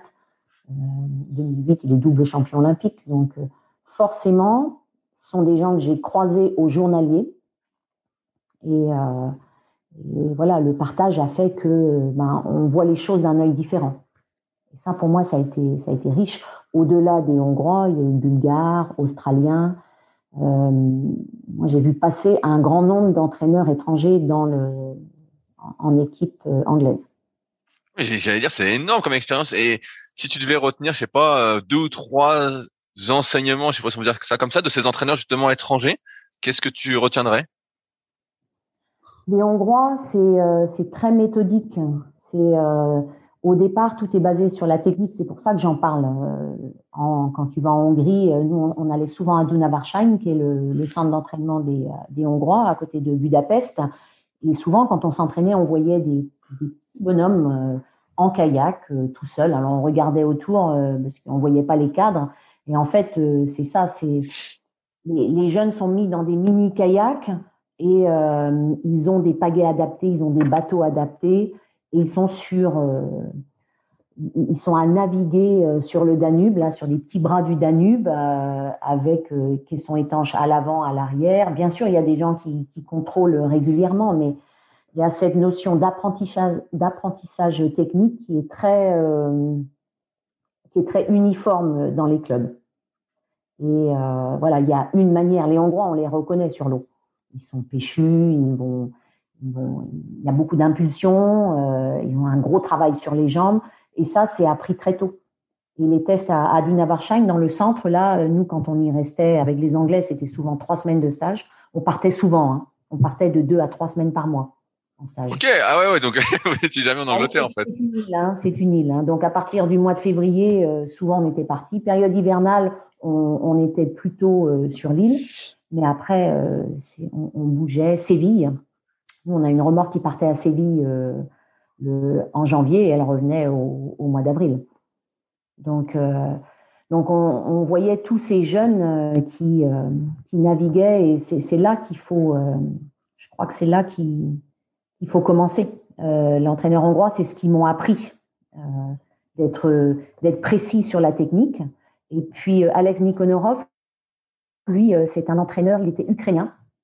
Donc, il était responsable de centaines d'entraîneurs quand il était à l'époque de la Russie, avant le, avant le, changement. Ensuite, il a travaillé sept ans en Espagne avec les équipes espagnoles. Il a fait les Jeux de 2000 en tant qu'entraîneur avec les équipes espagnoles. Et il est arrivé en même temps que moi. Il a été embauché en même temps que moi. Moi, j'étais embauché euh, vers le mois d'avril 2000 et lui, il est arrivé au mois de juin. Donc, Alex et moi, on a fait, euh, on a fait toutes ces années euh, ensemble avec des missions différentes. Il a commencé à s'occuper des canoës. Et euh, quand le 200 mètres est arrivé, c'est lui qui a, commencé à travailler avec Ed McKeever et Liam East, Johnny Schofield. Et les résultats que l'on sait maintenant, euh, c'est toutes ces médailles au jeu. Euh, il est allé en Chine. Je crois que voilà, c'était un peu compliqué. Et là maintenant, il est au Japon. Il entraîne l'équipe japonaise. Mais je veux dire, on, commence à voir un peu de japonais. Euh. oui, oui, Non, mais Alex, il est exceptionnel. C'est quelqu'un qui a un calme olympique, on va dire. Il est méthodique. Euh, il est. Euh, il utilise la technologie, mais la technologie qu'il peut directement appliquer aux athlètes. Il, n'ira pas chercher, il, ne fait pas de la recherche. Il a, les, il utilise les ressources qu'il y a autour. Et puis, il est d'un calme. C'est incroyable. Finalement, ce que ça, ça a pris en Angleterre, c'est d'être euh, hyper méthodique, si je comprends bien. Les, ah, étaient, étaient méthodiques, euh, Nico pareil, euh, ils sont tous archi méthodiques. Ouais, méthodique, mais euh, on, sent qu'il y a, il y a une empreinte, il y a un héritage sur le territoire. Alex, lui, il est, il est russe, russe, ukrainien. il a été chez aussi espagnol, anglais, mais il a toujours euh, son accent, il a toujours, il, y a toujours des, des, des, choses qui viennent de ce qu'il a appris quand il était jeune, quand il était jeune entraîneur. Et, et Miklos, c'est pareil. donc, ils ont l'empreinte de, de leur territoire. Et pour moi, ça a été intéressant. Il y a, sur la partie physique, j'ai beaucoup appris avec euh, la, méthode hongroise. Euh, il y a des choses que je faisais et j'ai pu comparer un petit peu avec ce que Kersten Neumann a amené aussi à, l'équipe de France à un, moment donné, cette partie physique. Euh, après, les évolutions maintenant, l'entraînement est différent. Il est physique, mais d'une autre manière. On a, on a, on a plus de PPG, enfin on a plus de préparateurs physiques qui, qui interviennent sur les équipes. Avant, il n'y avait pas. C'était l'entraîneur qui s'occupait de cette partie-là. Non, mais c'est, c'est intéressant tout ça. Et, et toi, donc, tu t'occupais des, des femmes. Est-ce que tu as eu euh, de bons résultats justement avec ces kayaks dames? Euh, je suis allée au jeu en 2004. on a rempli qu'un quota, une kayak dame. Elle a fait septième en monoplace, Lucy Wainwright. Euh, sinon, j'avais des juniors, Jessica Walker, euh, qui, a fait, qui a fait les Jeux euh, en 2008. C'était une junior, elle était junior quand elle est allée aux Jeux à Pékin. Elle a fait 2008, 2012, 2016. Et là, elle vient d'arrêter sa carrière. Elle va pas prolonger jusqu'en 2021. Euh, j'ai eu des juniors au championnat du monde à Moscou. Euh, j'ai eu quelques médailles au niveau international et euh, si Lucie, elle a fait une médaille au championnat d'Europe sur 200 mètres. Elle était derrière euh, Anne-Laure, d'ailleurs, Anne-Laure Viard. Non, je crois que aussi ce qu'ils avaient identifié, c'est que je créais le groupe, j'amenais des personnes qui n'étaient pas dans, dans la performance, et quand je remettais l'organisation derrière, que j'organisais l'entraînement, il y avait progression. Et souvent, il y avait des entraîneurs comme mmh. euh, Alex euh, ou euh, Miklos qui récupéraient les filles après pour passer l'étape suivante. Donc ça, c'est quelque chose. voilà, souvent on m'a dit, on me disait, oh, ben non, c'est pas peine de t'occuper de celle-là parce qu'elle, elle arrivera pas. Rachel Cotton, qui, était une ce qu'on appelle euh, une TID, Talent Identification Development. Ça, ça a été une, grande chance aussi euh, d'avoir pu voir ce système de détection des talents. À partir du moment où les Anglais ont eu les Jeux, ils avaient en place ce, ce système de détection qui vient de l'Australie, hein, euh, qui, a été, copié sur le modèle australien. Et, euh, et ben, ces filles-là, moi, je les récupérais, elles étaient 2,20, 2,25, voire 2,30 sur le 500. Et Rachel, elle est, elle est dans cette lignée de personnes qui, euh, qui était, euh, qui était la, bonne personne à s'occuper à un moment donné. C'est-à-dire qu'il fallait prendre ce temps. C'était euh, TID, ça veut dire qu'on allait dans les écoles et dire, euh, on mettait, on placardait des affiches. Est-ce que vous voulez participer au jeu de 2012 Et ça, c'était en 2004. Et les jeunes signaient, ils venaient voir, on faisait des tests physiques et et voilà, ils étaient euh, un peu enrôlés dans une pratique qui n'était pas forcément la leur. On a eu des filles euh, du basket, euh, du hockey sur gazon. ça venait un petit peu de, de partout. Et c'est le, c'est le principe du TID, de, la détection des talents. Et, donc, ça permettait de, de mettre, y avait, ils avaient un entraîneur dédié qui s'occupait d'elle au journalier. Et ce qui était intéressant, c'était que le projet qu'elle mettait en place devait forcément être accompagné par les parents. C'est-à-dire qu'ils étaient intégrés dans le dans l'organisation. Oui, leur enfant avait été détecté, ils sortaient des tests physiques. C'était des tests physiques, hein, c'était pas des tests en bateau. Donc c'est ça la particularité de la détection, c'est-à-dire que c'était pas des rameurs, c'est pas des pagayeurs. Qu'est-ce que vous cherchiez alors euh, une bonne une bonne VO2 max, une bonne VMA on cherchait des Ferrari. et on a recruté que des Ferrari. Les filles qui ont été recrutées là, c'était des vrais Ferrari. Et donc, et donc c'était des, filles qui avaient l'habitude, c'était des tests de course à pied, de natation, des trucs comme ça? Non, pas du tout. Elles étaient à l'école. Elles, faisaient, la natation à l'école ou le basket. Euh, Abby, Edmond, c'était du basket. Euh, Rachel, elle faisait un peu de natation. elles étaient peut-être dans une dynamique d'entraînement, mais pas une dynamique d'entraînement de haut niveau. Ok, ouais, donc elles avaient des capacités de base. Voilà, voilà. Et, et ensuite, l'accompagnement, ce qu'ils appelaient le one-to-one pendant six mois. Donc, ils avaient vraiment, on avait des bateaux adaptés, on avait un entraîneur dédié, euh, elles, étaient elles venaient sur des endroits, elles ne payaient rien. Il n'y avait pas de financement de leur part. C'était pris en charge par la détection. Il y avait un gros financement de la part des Anglais. Et euh, sur les six filles qui ont participé au jeu de 2012, quatre venaient du TID. Ok, ouais, c'est. Alors, alors est-ce qu'on peut dire avec ton expérience qu'un champion, ça se construit? Tout à fait.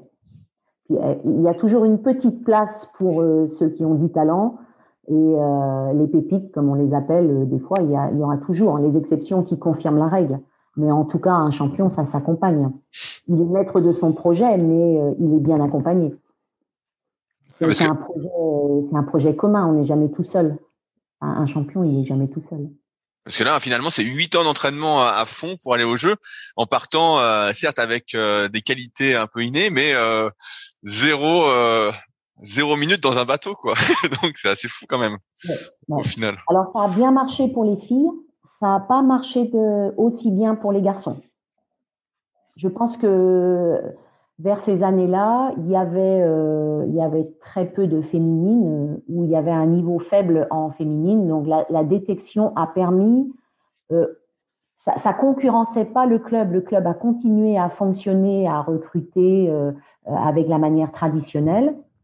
Et le TID a permis un petit peu d'alimenter et puis de challenger les pratiques. Parce que, ben, au départ, les clubs, ils se disaient, ben, pourquoi vous nous donnez pas l'argent et nous, on va faire ça. En fait, ce système-là, il a été très vertical euh, là-dessus un peu le cylindre de, du moment euh, en France, hein, le cylindre où tout ce qui rentre doit sortir. Hein, on repère et puis on les accompagne, surtout on les accompagne. Nous, c'est ce qu'on a fait là. On les a accompagnés et euh, il y en a beaucoup hein, qui sont sortis. Il y a eu jusqu'à 16 filles. Donc tout le monde n'est pas resté dans ce système-là parce qu'il y avait des évaluations régulières quand même et il fallait passer les étapes. Mais par contre, on, on leur disait pas bon bah c'est bon, vous avez fini, vous n'avez plus rien. On faisait en sorte que elles intègrent un club pour celles qui voulaient, et il y en a beaucoup qui ont continué euh, la pratique. Ça n'a pas été une opération euh, euh, coup de feu où voilà on repère quelqu'un, tiens vous ça semble bien. Il y a eu un accompagnement jusqu'à ce qu'elles décident de faire autre chose éventuellement quand les, les performances ne, ne s'accompagnaient pas de résultats derrière.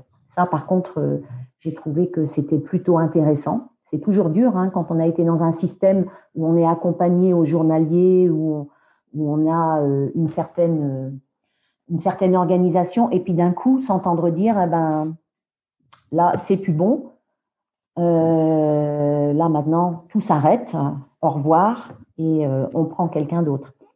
Il y avait un accompagnement, c'est pour ça qu'ils demandaient vraiment que le projet, une fois que les, les jeunes étaient identifiés et détectés, la réunion euh, pour amorcer le début du projet se faisait en présence des parents. Est-ce que parents, on n'allait pas plus loin. Est-ce que c'est un système qui a été mis en place en France? Euh, je crois qu'il y a des choses qui sont qui s'inspirent de ce qui a été fait en Angleterre euh, par rapport à ben, nous on a les Jeux de 2024 qui arrivent hein, donc c'est un, très bel événement enfin en tout cas moi j'ai vu j'ai vu les Anglais, euh, ça a certainement boosté le sport anglais.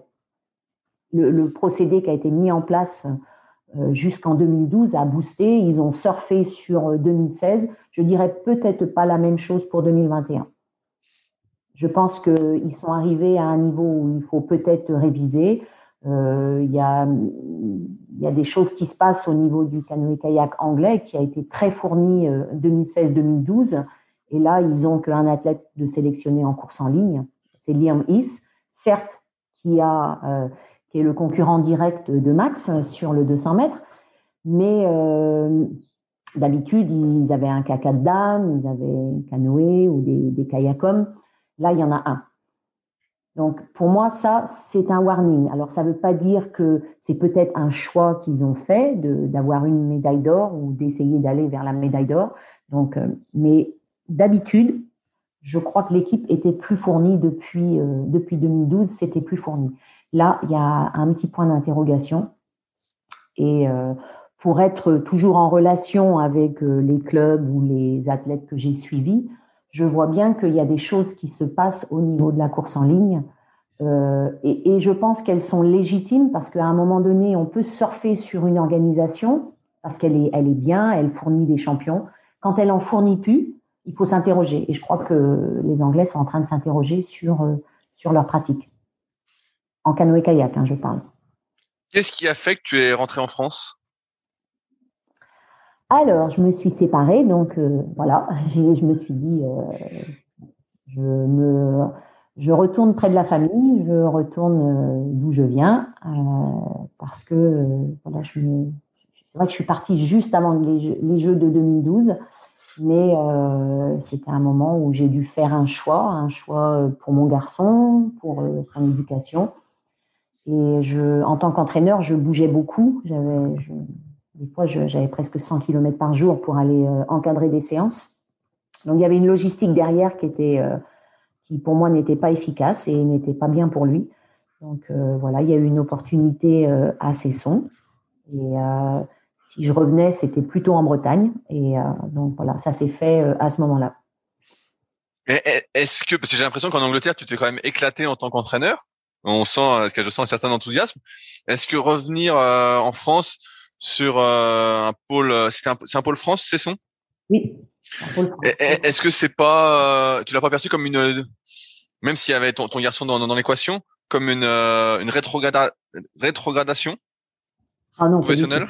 Non, non, non, non, non, non. Je crois que euh, moi, le, le, mot, enfin pour moi, c'était revenir. C'était revenir. J'avais, j'avais suffisamment de bagages pour me dire si je peux continuer euh, à, être entraîneur et continuer à, pratiquer comme je faisais, et eh ben, ça sera très bien. Si c'était pas le cas, euh, j'avais un plan B euh, à regarder un petit peu autour et voir ce qu'il était possible de faire. J'avais le concours d'éducateur territorial aussi, donc je pouvais éventuellement, j'aurais pu me poser puis dire ok, bon Là, il n'y a, y a, rien, il n'y a pas de poste. Qu'est-ce que je fais? Je ne serais pas restée sans travailler. Et euh, avant que je ne bouge, j'avais quand même pris les contacts avant. J'avais prévenu la Fédé anglaise et j'avais pris les contacts avant. J'ai pas, suis pas partie sur un coup de tête. J'ai, euh, fini l'année avec les Anglais et, euh, j'avais quand même préparé le terrain. Je, ne suis pas revenue sans rien. Et pour moi, non, c'est pas, pas rétrogradé, pas du tout. On reste dans le métier, on reste dans l'accompagnement. Euh, c'est voilà, j'avais pas d'idée, je, me suis pas dit je rentre pour m'occuper des seniors. Je suis rentrée euh, pour euh, continuer mon métier. Est-ce que pendant toutes ces années, tu as continué à naviguer, toi personnellement? Alors en stage, oui, ça m'arrivait euh, de naviguer le plus possible. En tout cas, je, je fais beaucoup de courses à pied. Euh, la course à pied, c'est le, les choses plus faciles à organiser quand on a un emploi du temps comme, comme ont les entraîneurs. Euh, voilà, la course à pied, c'est vite fait, 30-40 minutes ici. des fois, quand on faisait les musculations, on fait quelques exos. Euh, C'était en stage où j'avais les dix années d'entraîneur avec l'équipe de France. Là, c'était en stage où il y avait le plus de possibilités éventuellement de faire son, ces petits 45 minutes de, course à pied, de, bateau, pardon. Quand tu es entraîneur euh, en pôle euh, en France, est-ce que tu es entraîneur national? Ou juste entraîneur de pôle? Je sais pas comment. National. Oui, oui, non, on fait partie de, l'équipe euh, d'entraîneurs qui évolue sur les sur les équipes. voilà, moins de 23, junior, 16, senior le, head coach identifie, il y a des, entraîneurs qui sont identifiés euh, pour être sur les seniors, euh, d'autres sur les moins de 23 et d'autres sur les juniors. J'ai l'impression que toi, tu es, surtout une révélatrice de talent, a priori, suivant ton parcours. je ne sais pas. En tout cas, je, je catalogue pas. pour moi, je, il y en a qui prennent plus de temps à, progresser que d'autres, ou des fois le, déclic il vient un peu plus tard. En tout cas, j'abandonne pas, j'aime pas ça. J'aime pas abandonner, j'aime donner des solutions. Après, c'est l'athlète qui va euh, qui va utiliser ça. Euh, on met des choses en place et puis euh, on essaie on essaie de trouver la bonne combinaison qui va faire que les choses vont vont s'améliorer et, et qu'il va y avoir il va y avoir de meilleurs résultats derrière. En tout cas, un accompagnement comme ça, c'est jamais lisse. C'est jamais tout parfait. Euh, on s'entraîne plus, donc on avance plus. Ça marche pas comme ça. Justement, quand, quand tu rentres d'Angleterre, qu'est-ce que comparé à dix ans auparavant, qu'est-ce que tu changes un peu dans ta façon euh, d'entraîner? Est-ce que euh, tu changes, pas, d'un point de vue de l'accompagnement psychologique, d'un point de vue physio? Est-ce qu'il y a des, choses vraiment que tu as changé là-dessus? On prend de la maturité.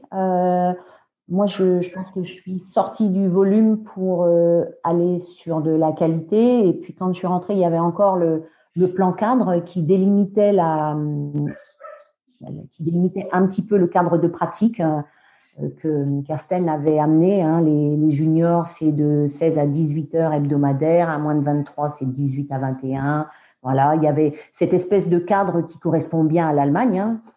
Et, euh, Peut-être que au fur et à mesure, là, on est sorti de, on est sorti de ce cadre pour euh, pour mettre l'athlète plus au centre et pas seulement les données euh, qui les, données physiques ou, psychologiques qui disent que l'athlète va être bon ou pas bon. Je crois que ce qui a été amené ces dernières années en France, c'est le projet de performance individuelle, même s'il était déjà là et que euh, par principe, c'est le projet de l'athlète qui comptait. Pour moi, le fonctionnement était beaucoup centré sur euh, la planification, euh, la capacité à montrer qu'on était dans un projet, mais de suivre ce que l'équipe amenait. Là, je, la tendance, elle est complètement inversée. Les athlètes ont, ont plus la main sur la, le, leur, enfin, pas, je dirais pas la main, c'est peut-être pas le bon mot. Ils sont plus impliqués? Ouais, ils ont. Bah, non, ils étaient impliqués. Ils ont toujours été impliqués. Enfin, pour moi, je. Voilà, il y a ceux qui sont impliqués et qui vont jusqu'au bout, euh, ça se voit. Euh, après, tout le monde a le droit d'avoir des hauts et des bas. Donc, il y a des athlètes qui ont, ils ont des phases où c'est plus difficile que d'autres. Et c'est là qu'il faut continuer l'accompagnement. Mais là, en ce moment, quand même, en début d'année, pour les athlètes qui sont en lice pour les équipes de France, c'est vraiment. Euh, ils doivent présenter leur projet. Ok, donc présenter leur projet individuel, c'est-à-dire qu'est-ce que eux ils mettent aussi dans l'équation pour euh, pour aller plus vite, pour aller chercher une médaille, pour aller chercher une sélection. Tu, tu veux dire que tout c'est un peu euh, personnalisé en fait, finalement? Oui, tout à fait, ouais. Oui. Ok, bah, alors, alors, ça, fait beaucoup plus de travail en tant qu'entraîneur, j'ai envie de dire, au lieu d'avoir un plan euh, général pour un groupe, donc un plan général, on, s'entend. Bah là, tu es obligé de tout personnaliser pour chaque individu ou presque. Et ouais, mais là, c'est juste que l'équipe est, euh, est plus grande. Si on prend par exemple le mind mapping, où euh, il y a l'athlète au milieu, il a sa mi-team, il a l'équipe de France, il a sa vie personnelle, il a son projet professionnel. Donc euh, peut-être la différence, moi, quand je suis arrivée d'Angleterre, je n'ai pas eu à m'occuper du projet professionnel des athlètes en Angleterre. Il y avait quelqu'un qui s'en occupait.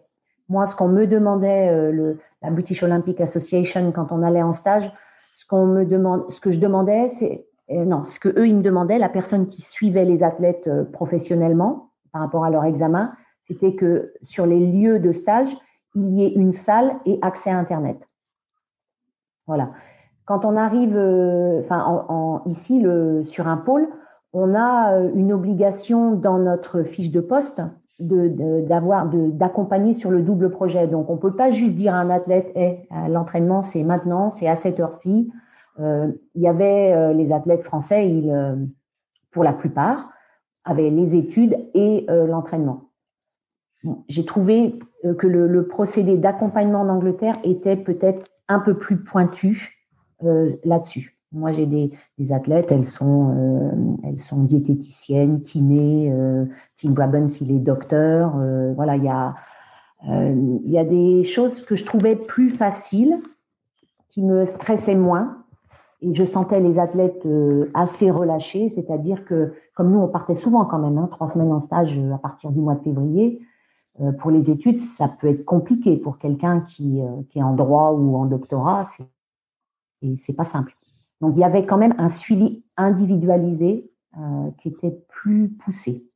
Déjà, le système scolaire, il finissait à 14 heures au lieu de 16 heures, voire 17 heures.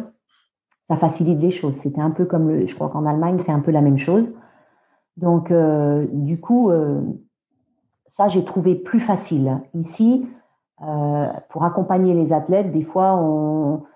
moi, ce que j'aimais bien, c'était de pouvoir les accompagner sur le fait qu'ils arrivent à intégrer que quand ils sont au kayak à l'entraînement, c'est pas une perte pour les études, et quand ils sont aux études, c'est pas une perte pour le kayak. Souvent, il y avait cet état de stress à gérer euh, qui peut-être euh, ben, laisse un peu de traces parce qu'il faut avoir le diplôme, il faut avoir les notes, il faut. Euh, on part en stage, les examens, est-ce que je vais pouvoir les passer ou des fois ils avaient des semaines d'examen et euh, ben, on sent au niveau de l'entraînement que ça devient compliqué. Et, ça, c'est des choses qui ont changé à ton retour en France, justement, avec ce projet performance? Ben, euh, les, les, dix premières années, là, de, moi je suis rentrée en, 2000, euh, en 2010, donc de 2010 à 2016, les six années-là, il y a eu des évolutions, mais quand même, les athlètes doivent gérer ce, double projet. Il y en a très peu qui sont à plein temps. Euh, alors, certains ont des facilités, euh, d'autres, euh, d'autres un peu moins. ils ont besoin d'être organisés, de planifier, d'avoir de, de, sentir qu'ils ont bien travaillé pour avoir des bonnes, des bonnes notes pour pouvoir passer l'étape suivante.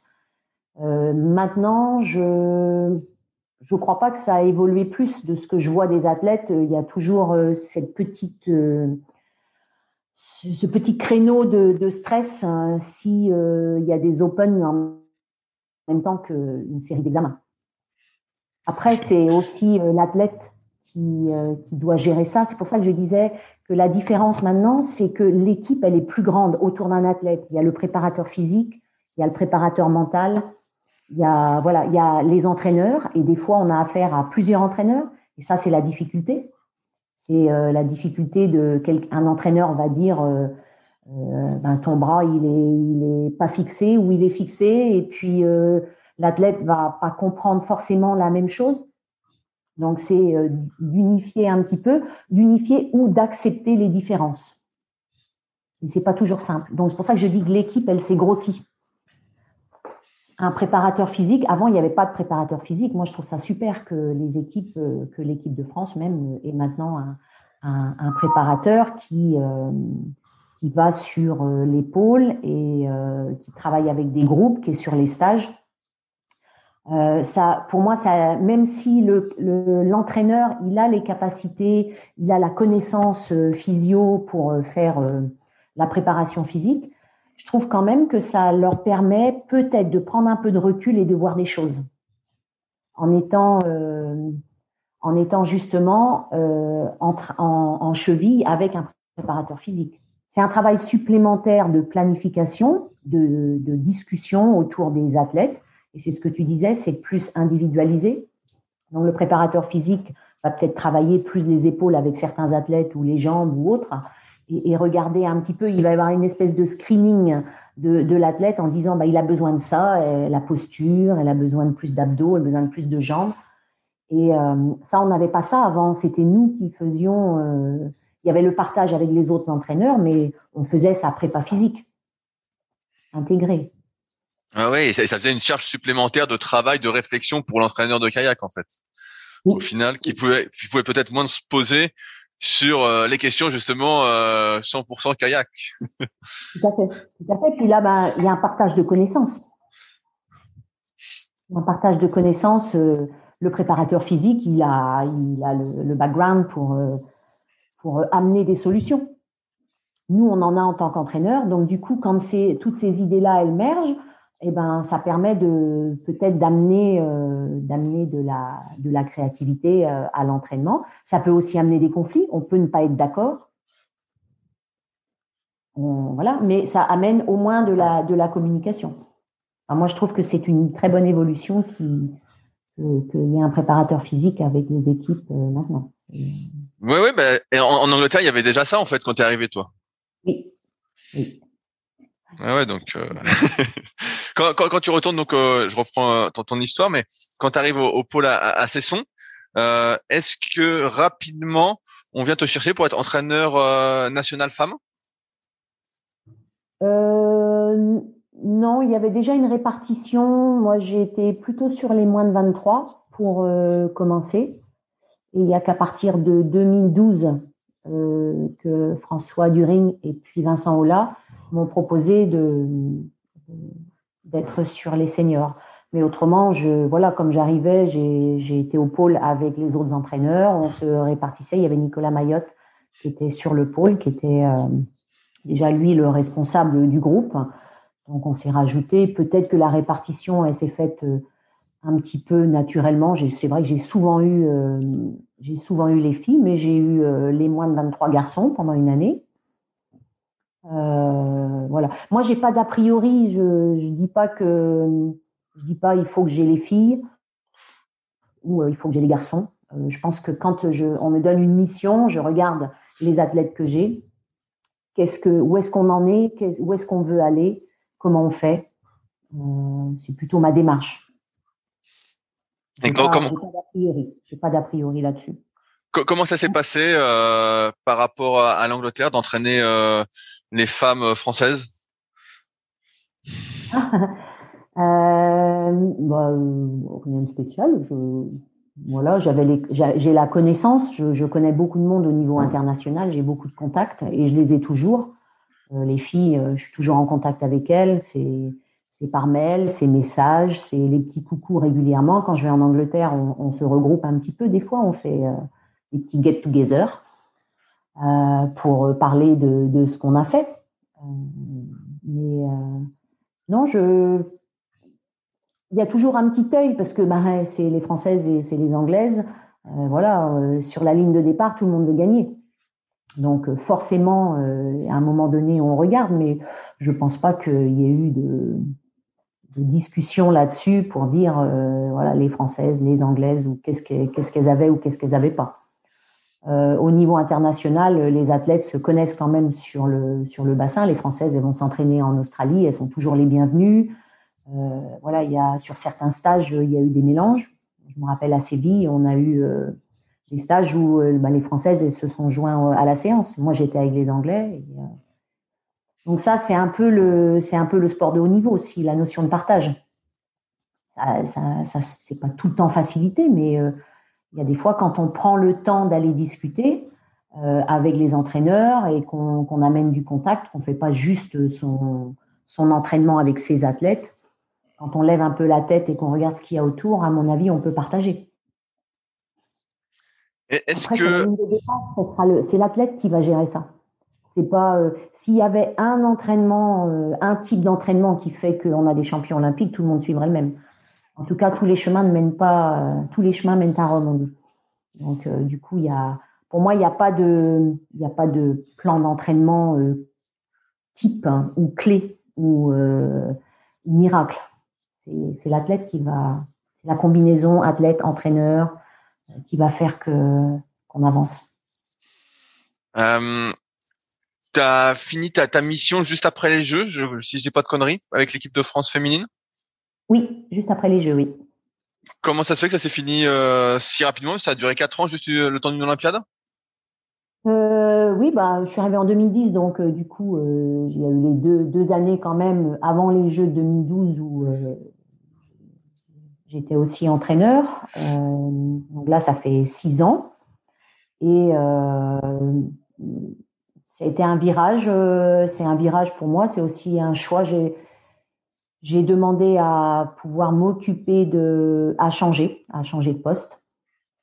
Euh, voilà, je crois que c'était fini pour moi. Je pouvais pas amener plus. J'avais des difficultés d'organisation. J'élève toute seule mon garçon, donc euh, pour, il faut être disponible, il faut être très disponible.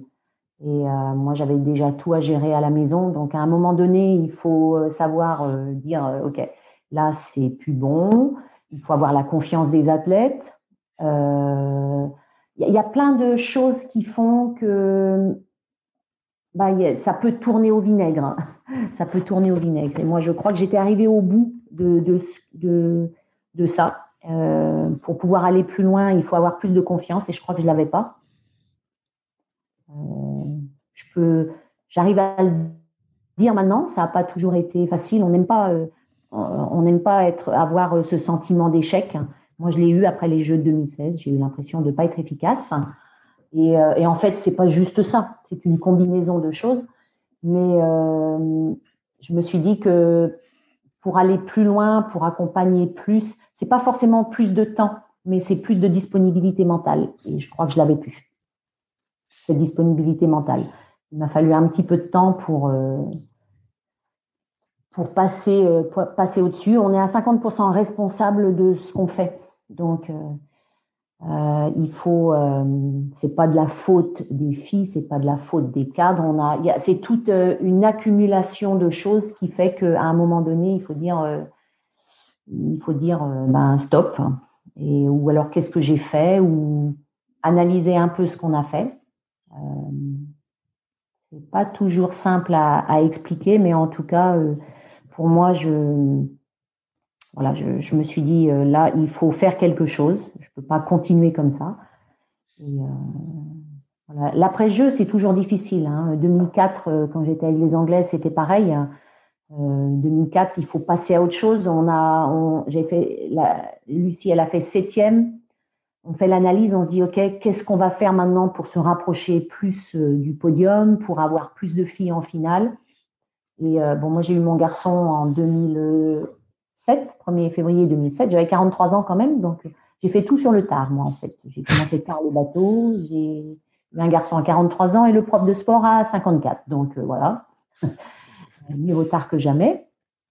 Mais euh, du coup, c'est, ces interrogations-là, elles font que ben, on avance. C'est des fois douloureux. C'est des fois douloureux et euh, mais voilà, j'ai fait ce choix-là euh, qui a été sûrement accéléré. Hein. Et donc, euh, du coup, je suis passée sur les équipes euh, jeunes. même pas, enfin, c'était les U16 avec Nicolas Pinguel. Donc ça, ça a été 2016, 2017. Et 2018, c'est encore un, petit virage. Je me suis inscrite à la formation pour le, le prof de sport, c'était euh, demandé par le DTN et il y avait une opportunité pour moi de, le faire, donc je l'ai saisi. Donc je suis retournée sur les bancs de l'école un petit peu. Ça a été un procédé euh, assez, assez lourd, hein. il y avait beaucoup de stages, euh, beaucoup de préparation. Ben, du coup, j'ai dû faire aussi un petit, un petit récap de ma carrière, comme on fait un petit peu là aujourd'hui, mais tout par écrit. Donc c'est les mémoires, c'est la formation prof de sport, c'est un an de stage euh, et de préparation, plus l'examen. Donc ça, ça m'a amené au 1er, euh, au 1er septembre 2019, où j'ai pris mes fonctions de conseiller technique national. Ça, ça, consiste, ça consiste en quoi, conseiller technique national? Alors euh, là, j'ai des missions qui sont un peu diverses. Hein. je dirais un coach couteau suisse ou boîte à outils. J'ai l'impression que c'est ce qui m'a caractérisé un petit peu dans toute ma carrière, euh, donc là, j'ai euh, une partie de mes missions qui sur l'accompagnement de, la course en ligne dans le Grand Ouest, sur des missions diverses, euh, accompagnement de clubs, de cadres, mettre en place une dynamique de regroupement des cadres de clubs, surtout, hein, pour remettre un petit peu une dynamique course en ligne ou la, la réactiver ou la réaffirmer. Il y a beaucoup de, il y a des cadres compétents, il y a de l'énergie, donc, euh, ça a été une demande de, la DTN. Et j'ai une autre partie qui est un petit peu, euh, qui est peut-être une, nouveauté pour moi, mais que j'aime beaucoup parce qu'elle a un côté humain qui est, euh, qui est très important. Et ça, c'est aussi ce qui a drivé ma carrière. Je suis chargée de mission sur les territoires et les départements d'outre-mer. Ok, donc tu te déplaces en outre-mer. Alors, euh, j'ai, euh, la première fois que je me suis déplacée, c'était avec la Guadeloupe, où j'accompagnais le cadre du pôle espoir. Et donc, j'ai fait un ou deux déplacements sur le pôle pour l'accompagner sur l'entraînement au journalier, voilà, le, partage des connaissances, vu que il y avait de très bons athlètes et il y a toujours de très bons athlètes en Guadeloupe et que souvent ils arrivent en métropole, il y a un petit décalage quand on part de la Guadeloupe, qu'on arrive en métropole, ben c'est euh, pas la même température, euh, même si euh, ils étaient drivés par leur projet. C'est comment comment on accompagne ce double projet. Donc c'était commencé par là et ensuite à l'arrêt de mes missions avec la course en ligne en 2018, j'ai aussi été missionnée sur la Nouvelle-Calédonie en 2019 pour accompagner la sélection calédonienne sur la préparation des Jeux du Pacifique. En va, par contre. Ok, donc en pirogue. En pirogue, voilà. Et ça, ça a été, euh, été super, une expérience euh, phénoménale. Euh, la, la, Pacific Attitude, j'ai découvert les, le fonctionnement du, du VA dans ces territoires-là. Et j'ai accompagné les deux cadres. moi, leur demande, c'était sur la prépa physique. Donc, je n'aurais pas appris à ramer parce que ce sont des très bons rameurs. Euh, mais par contre, voilà, sur l'organisation de l'entraînement, faire une trame pour aller jusqu'aux Jeux du Pacifique, où ils ont gagné la médaille d'or et ils ont battu les Tahitiens euh, pour la première fois sur euh, la V6. Et voilà, c'était c'était un petit une petite parenthèse de préparation parce qu'on ne sait jamais. Je ne savais pas trop à quoi je m'attendais, mais en tout cas, j'ai été super bien accueillie. Euh, sans restriction, sans barrière, sans œillère. Euh, voilà, ils ont pris. Moi, j'ai appris beaucoup aussi sur, euh, sur leur pratique. Et ma deuxième action en 2019, ça a été Wallis et Futuna, pareil. Je suis allée à la demande du territoire, je suis allée les voir et j'ai participé dans les clubs sur les clubs de, de VA, voilà, on a fait de la préparation physique, ils m'ont fait ramer en pirogue. Je suis restée un mois à Wallis et Futuna. Eh ben, c'est super. Et après, on a eu la pandémie, donc du coup, les contacts se font par par visio, sur de l'accompagnement, sur voilà, donner des renseignements. Et, je suis un peu le relais, je suis un peu le, la référente voilà, donc ça, c'est une, une, autre, deux autres facettes de mes missions. Euh, ça m'empêche pas quand même euh, de, quand j'accompagne les clubs euh, de, du Grand Ouest, c'est de renouer un petit peu avec la course en ligne. Donc, je suis à disposition euh, quand je me déplace, je fais de la vidéo, je mets les images, j'amène cet élément technique, hein, je mets les images sur mon, sur mon ordinateur, on parle avec les personnes ressources qui sont pas forcément des entraîneurs, mais du coup, euh, j'essaie d'amener euh, de l'organisation quand il n'y en a pas. Euh, beaucoup de clubs sont organisés, ils ont une pratique organisée. Mais pour faire du haut niveau, on ne peut pas juste avoir une pratique juste organisée. Il y a aussi les requis de la performance. Et des fois, je peux rajouter, amener des petites touches. C'est sûr, je leur dis pas, il faut aller pour aller en équipe de France, il faut s'entraîner deux fois par jour. Et voilà, je je fais je fais un diagnostic de pratique, un peu. Et qu'est-ce qui manque le plus en général? Est-ce qu'il y a un truc qui revient régulièrement? Bah, moi, je dirais c'est les ressources, euh, les ressources d'entraînement. Euh, je pense qu'il y a beaucoup de choses euh, il y a beaucoup de choses à disposition sur le site de la fédération. On peut trouver des infos d'entraînement, on peut trouver des infos sur les stages, les planifications, etc. Les entraîneurs, ils, arrivent. Avant, il y avait l'écho d'épaule, donc il y, a, des informations qui sont descendues. Mais je crois que les cadres de club en ce moment, ils ont tellement de casquettes. La casquette développement des scolaires, la casquette compétition, la casquette loisir, la casquette location. Et souvent, euh, nos cadres, ils sont engloutis par euh, les tâches journalières. Et pour faire du haut niveau, quand même, quand même, il y a des choses à mettre en place. Et c'est pas forcément facile. Tous les clubs n'ont pas euh, deux, deux, cadres ou trois cadres à leur disposition. Il y a beaucoup de petits clubs qui ont qu'un cadre. Euh, et il faut faire tout avec. Et ça, je peux voir ça comme peut-être une difficulté euh, pour certains. Euh, la ligue se mobilise, enfin les ligues dans, chaque région, les ligues se, se mobilisent euh, pour justement amener de, l'accompagnement, amener du regroupement pour faire de la confrontation. et pour casser l'isolement de certains jeunes dans les clubs. On voit beaucoup de clubs où il, va y avoir un cadet, où il y aura une cadette. Je vois de, pas beaucoup de filles quand même, je suis inquiète de ce côté-là en tant que féminine. Je, j'aurais aimé voir un peu plus de, dames et euh, c'est pas toujours facile de les garder dans les clubs. Ouais, ouais, bah, je, je vois bien que je fais ce podcast-là, je fais une petite parenthèse, mais parce que justement, moi, je trouve qu'on trouve pas beaucoup d'informations euh, sur le kayak et que euh, c'est pas beaucoup mis en avant en fait. Alors je sais pas euh, si c'est pour des raisons budgétaires ou autres, mais aujourd'hui c'est vrai que la communication passe beaucoup par les réseaux sociaux, passe beaucoup par les vidéos YouTube, etc. Et c'est vrai que de ce point de vue-là, bah en fait, si on voulait plus de filles, il faut que les filles qui sont en équipe de France soient plus mises en avant, soient un peu starifiées, etc.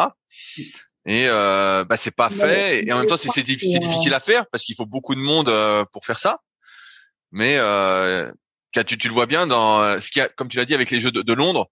En fait, c'est qu'il y a eu des champions, des champions olympiques et des super jeux qui ont fait que ça a poussé euh, les Anglais à, faire du sport. Et là, pour le kayak, bah, je, trouve, euh, en tout cas, de mon point de vue, c'est quelque chose qui, qui manque en fait, cette communication aujourd'hui de tous les instants, qui est qui est pas la communication normale, on va dire, mais qui est un peu obligatoire si on veut plus de monde dans le kayak, non?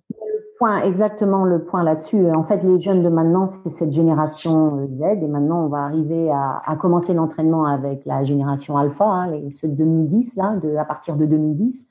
Mais euh, c'est la connexion. Moi, quand je vais dans les clubs, ce qui peut-être pourrait m'interpeller, c'est euh, je vois pas les posters euh, de nos filles. Tu as raison de dire, nos filles, elles sont super et elles performent au niveau international. Elles sont sur le haut de la scène et elles se battent. elles utilisent les réseaux sociaux aussi. Mais pour moi, dans les clubs, c'est euh, des des photos de pas forcément. Euh, il n'y a pas que nos athlètes français. C'est d'amener une image de l'athlète en canoë kayak qui pourrait euh, justement, quand on est une maman et qu'on vient inscrire son enfant, et eh ben peut-être si on prend l'exemple des filles, ben quand on rentre dans un club, s'il y a le côté accueil, euh, avec euh, du visuel. Enfin, moi, je, travaille beaucoup avec le visuel. J'aime beaucoup les photos. Quand j'étais avec les filles, je faisais beaucoup de photos. Là, j'étais en train de les trier. Toutes les photos que j'ai faites en ces cinq ou six années, j'en ai des, superbes, des Sarah, des Léa, Sarah, Gabi, euh, Manon et, et, autres. J'ai un gros groupe de, filles là où j'ai des photos. Bah, je me dis, c'est porteur. Enfin, pour moi, c'est porteur la, photo.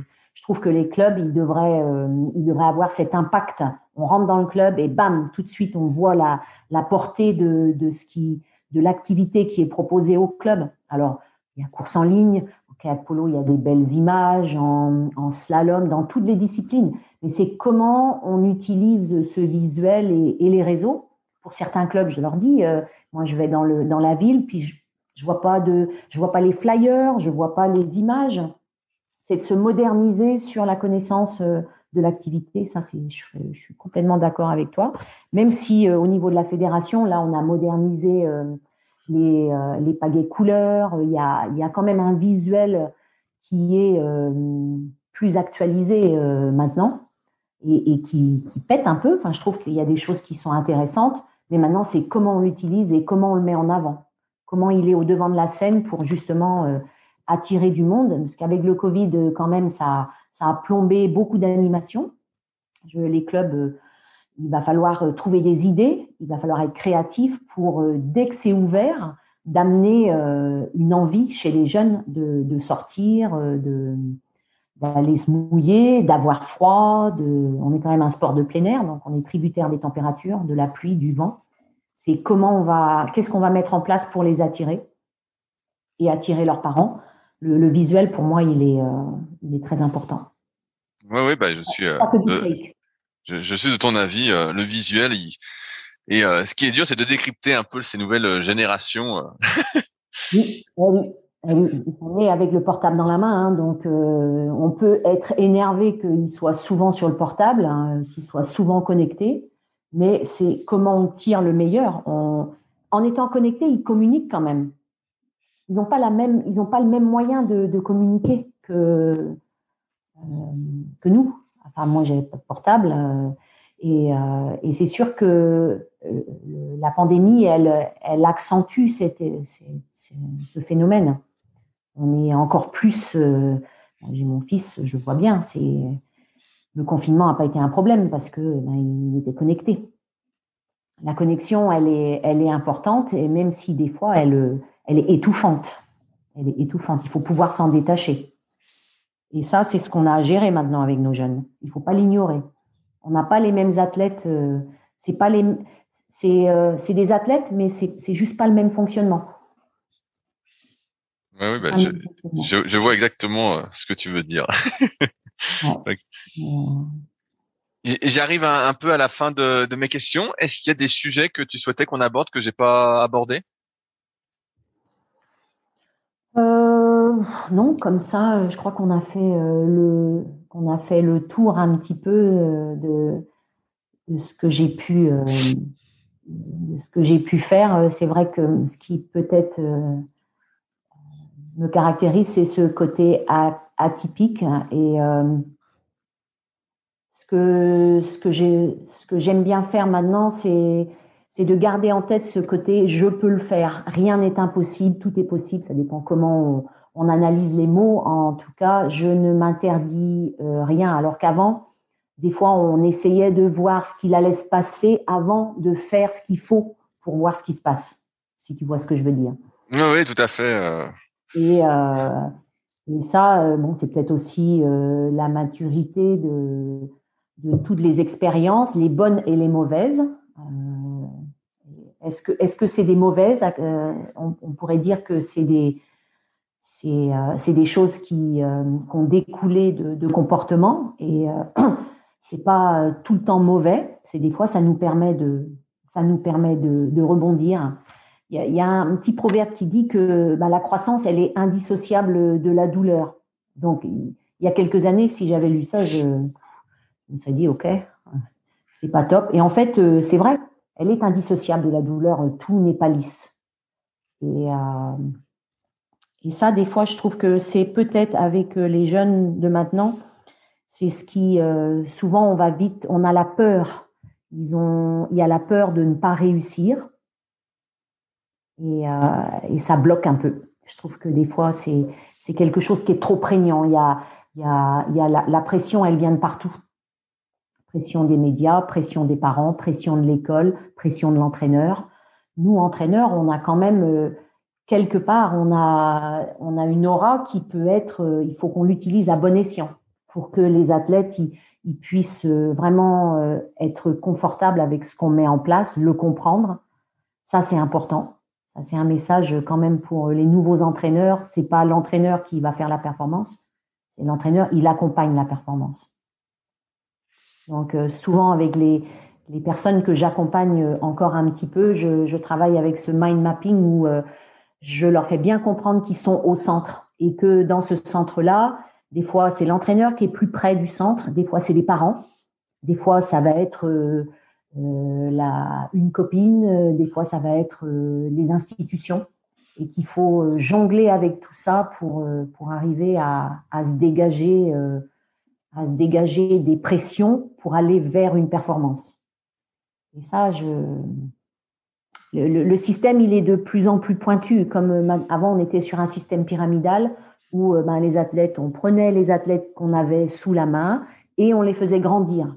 Là maintenant, la, politique du cylindre, et j'ai pas, pas d'opinion euh, tranchée. Le cylindre, il est il, va amener des choses. la pyramide a amené des choses. C'est une évolution du sport en France en ce moment.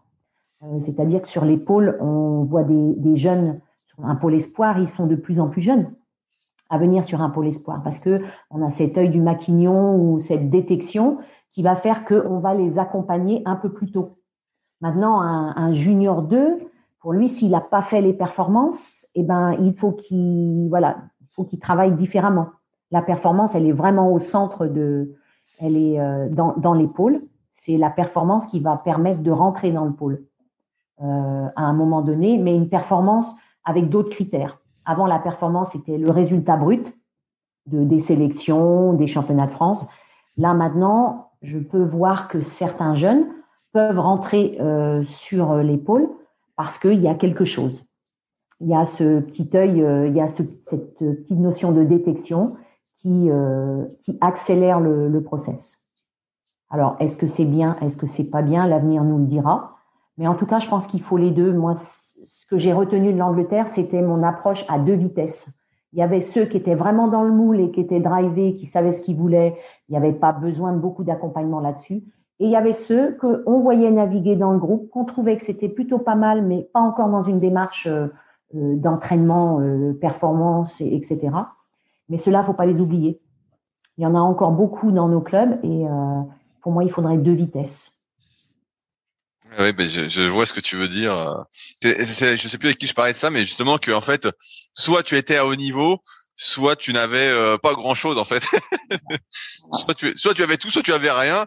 Et donc, euh, bah, quand pas au niveau, bah t'as pas grand chose. ouais. Je, vois bien. L'accompagnement est plus pointu, euh, c'est sûr. Quand on est dans le giron, on va en stage, on a, on a, on a un accompagnement très ciblé, mais euh, faut pas qu'on développe un syndrome du pôle quoi. C'est pas parce qu'on n'est pas au pôle qu'on va pas réussir. C'est cette deuxième vitesse-là que, que je trouve peut-être difficile pour ceux qui rament un peu derrière, qui, n'arrivent pas justement à s'organiser pour, euh, qui sont tellement dans l'envie de faire une performance qu'ils en oublient que ben il y a des choses, il n'y a pas que ça à gérer. Il y a ce, je reviens sur le mind mapping parce que ça me parle beaucoup et ça, ça met euh, souvent quand je fais ça avec les athlètes, ils, ils arrivent mieux à se projeter parce que il n'y a pas que la performance. Dans le mind mapping, il y a la performance, il y a le journalier, il y a l'accompagnement. Et, ce me time, euh, il permet justement de, gérer tout ça, enfin de, prendre de la hauteur pour aller chercher de meilleures performances et pas avoir euh, la tête dans le sac en, en disant euh, voilà moi il faut je pague fort hein, à droite et à gauche et que j'aille le plus vite possible. C'est pas seulement ça il y a une équation qui est de plus en plus fine maintenant pour aller chercher la performance. Et, donc, j'en reviens à ce que je disais, c'est que finalement, ton rôle jusqu'à maintenant, si j'ai bien compris, à chaque fois, c'est de faire un peu éclore les talents, d'accompagner malgré les difficultés et un peu de voir où ça mène. quoi. J'ai l'impression que c'est un peu, euh, comme je disais tout à l'heure, révélatrice de talent. Euh, c'est un peu ça en fait, quel que soit euh, son niveau actuel, si on a l'envie, tu vas, euh, entre guillemets, aujourd'hui avec ton rôle en plus, essayer de euh, mettre un environnement propice pour un développement euh, futur. En tout cas, c'est ce que j'essaie, c'est ma philosophie, c'est que je ne vais pas aller que vers les athlètes qui avancent vite. J'ai un groupe d'athlètes et chacun, pour chacun, j'ai je, fais un diagnostic et, et j'essaie de les accompagner. Euh, mais euh, après, euh, voilà, certains entraîneurs peut-être vont, faciliter ça, enfin vont faire un choix. C'est une notion de choix. Moi, c'est vrai que mon parcours, j'ai commencé avec la base et j'ai fait j'ai fait l'école de pagaie, j'ai fait les juniors, j'ai eu la chance d'aller en Angleterre, où j'ai été acceptée euh, et intégrés complètement dans leur dynamique. Euh, et puis euh, les équipes de France. Voilà, c'est un parcours. Euh, je suis montée, je suis allée vers les seniors, je suis redescendue vers les U16. Là, je suis plus du tout dans le dans l'entraînement au journalier, mais ça m'empêche pas que certaines certaines athlètes viennent me voir, me demandent conseil. Je les conseille différemment, c'est sûr, je le fais différemment, mais en tout cas, euh, le, niveau ne m'arrête pas. Le niveau ne m'arrête pas. J'ai quand même travaillé avec des, des athlètes comme euh, Ed McKeever, qui a été euh, champion olympique en 2012. Je l'ai eu, j'ai fait quelques compétitions internationales avec lui où je l'ai accompagné. Donc je suis, j'ai été un maillon de sa, de, de, de son parcours, comme Alexandre Nikonorov, comme certains entraîneurs anglais, comme son entraîneur de club. Donc il n'y a pas, euh, il n'y a pas une personne. Je connais très peu d'athlètes qui ont fait toute leur carrière avec un entraîneur. Il y en a quelques-uns. Tim Brabants, il l'a fait, mais euh, mais voilà, je, ne me mettrai pas une étiquette de détecteur de talent ou euh, d'accompagnateur, mais en tout cas c'est ma philosophie d'entraîneur. que de d'accompagner, peu, importe le niveau. Il n'y a pas de a pas de règle là-dessus. Si on me demande conseil, je je donne conseil. Et ben alors justement pour conclure, si certains veulent te contacter, comment peuvent-ils te contacter? Est-ce que je mets ton LinkedIn ou un autre euh, une autre adresse? Euh, Ouais, je crois que je suis sur LinkedIn.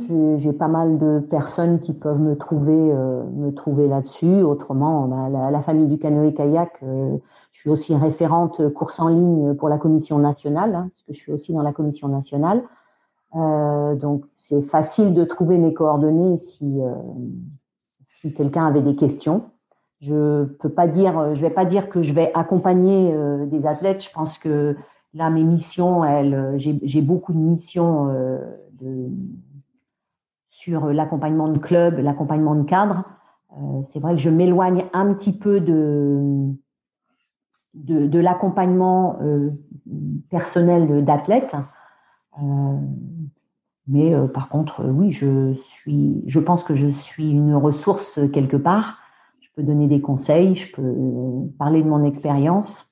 Et, en tout cas, j'ai aussi un réseau, c'est-à-dire que si euh, je peux renseigner euh, des personnes sur euh, certaines choses, et puis je peux les orienter vers vers des groupes d'entraînement, des personnes qui vont pouvoir les suivre aux journaliers si c'est ça qu'ils cherchent.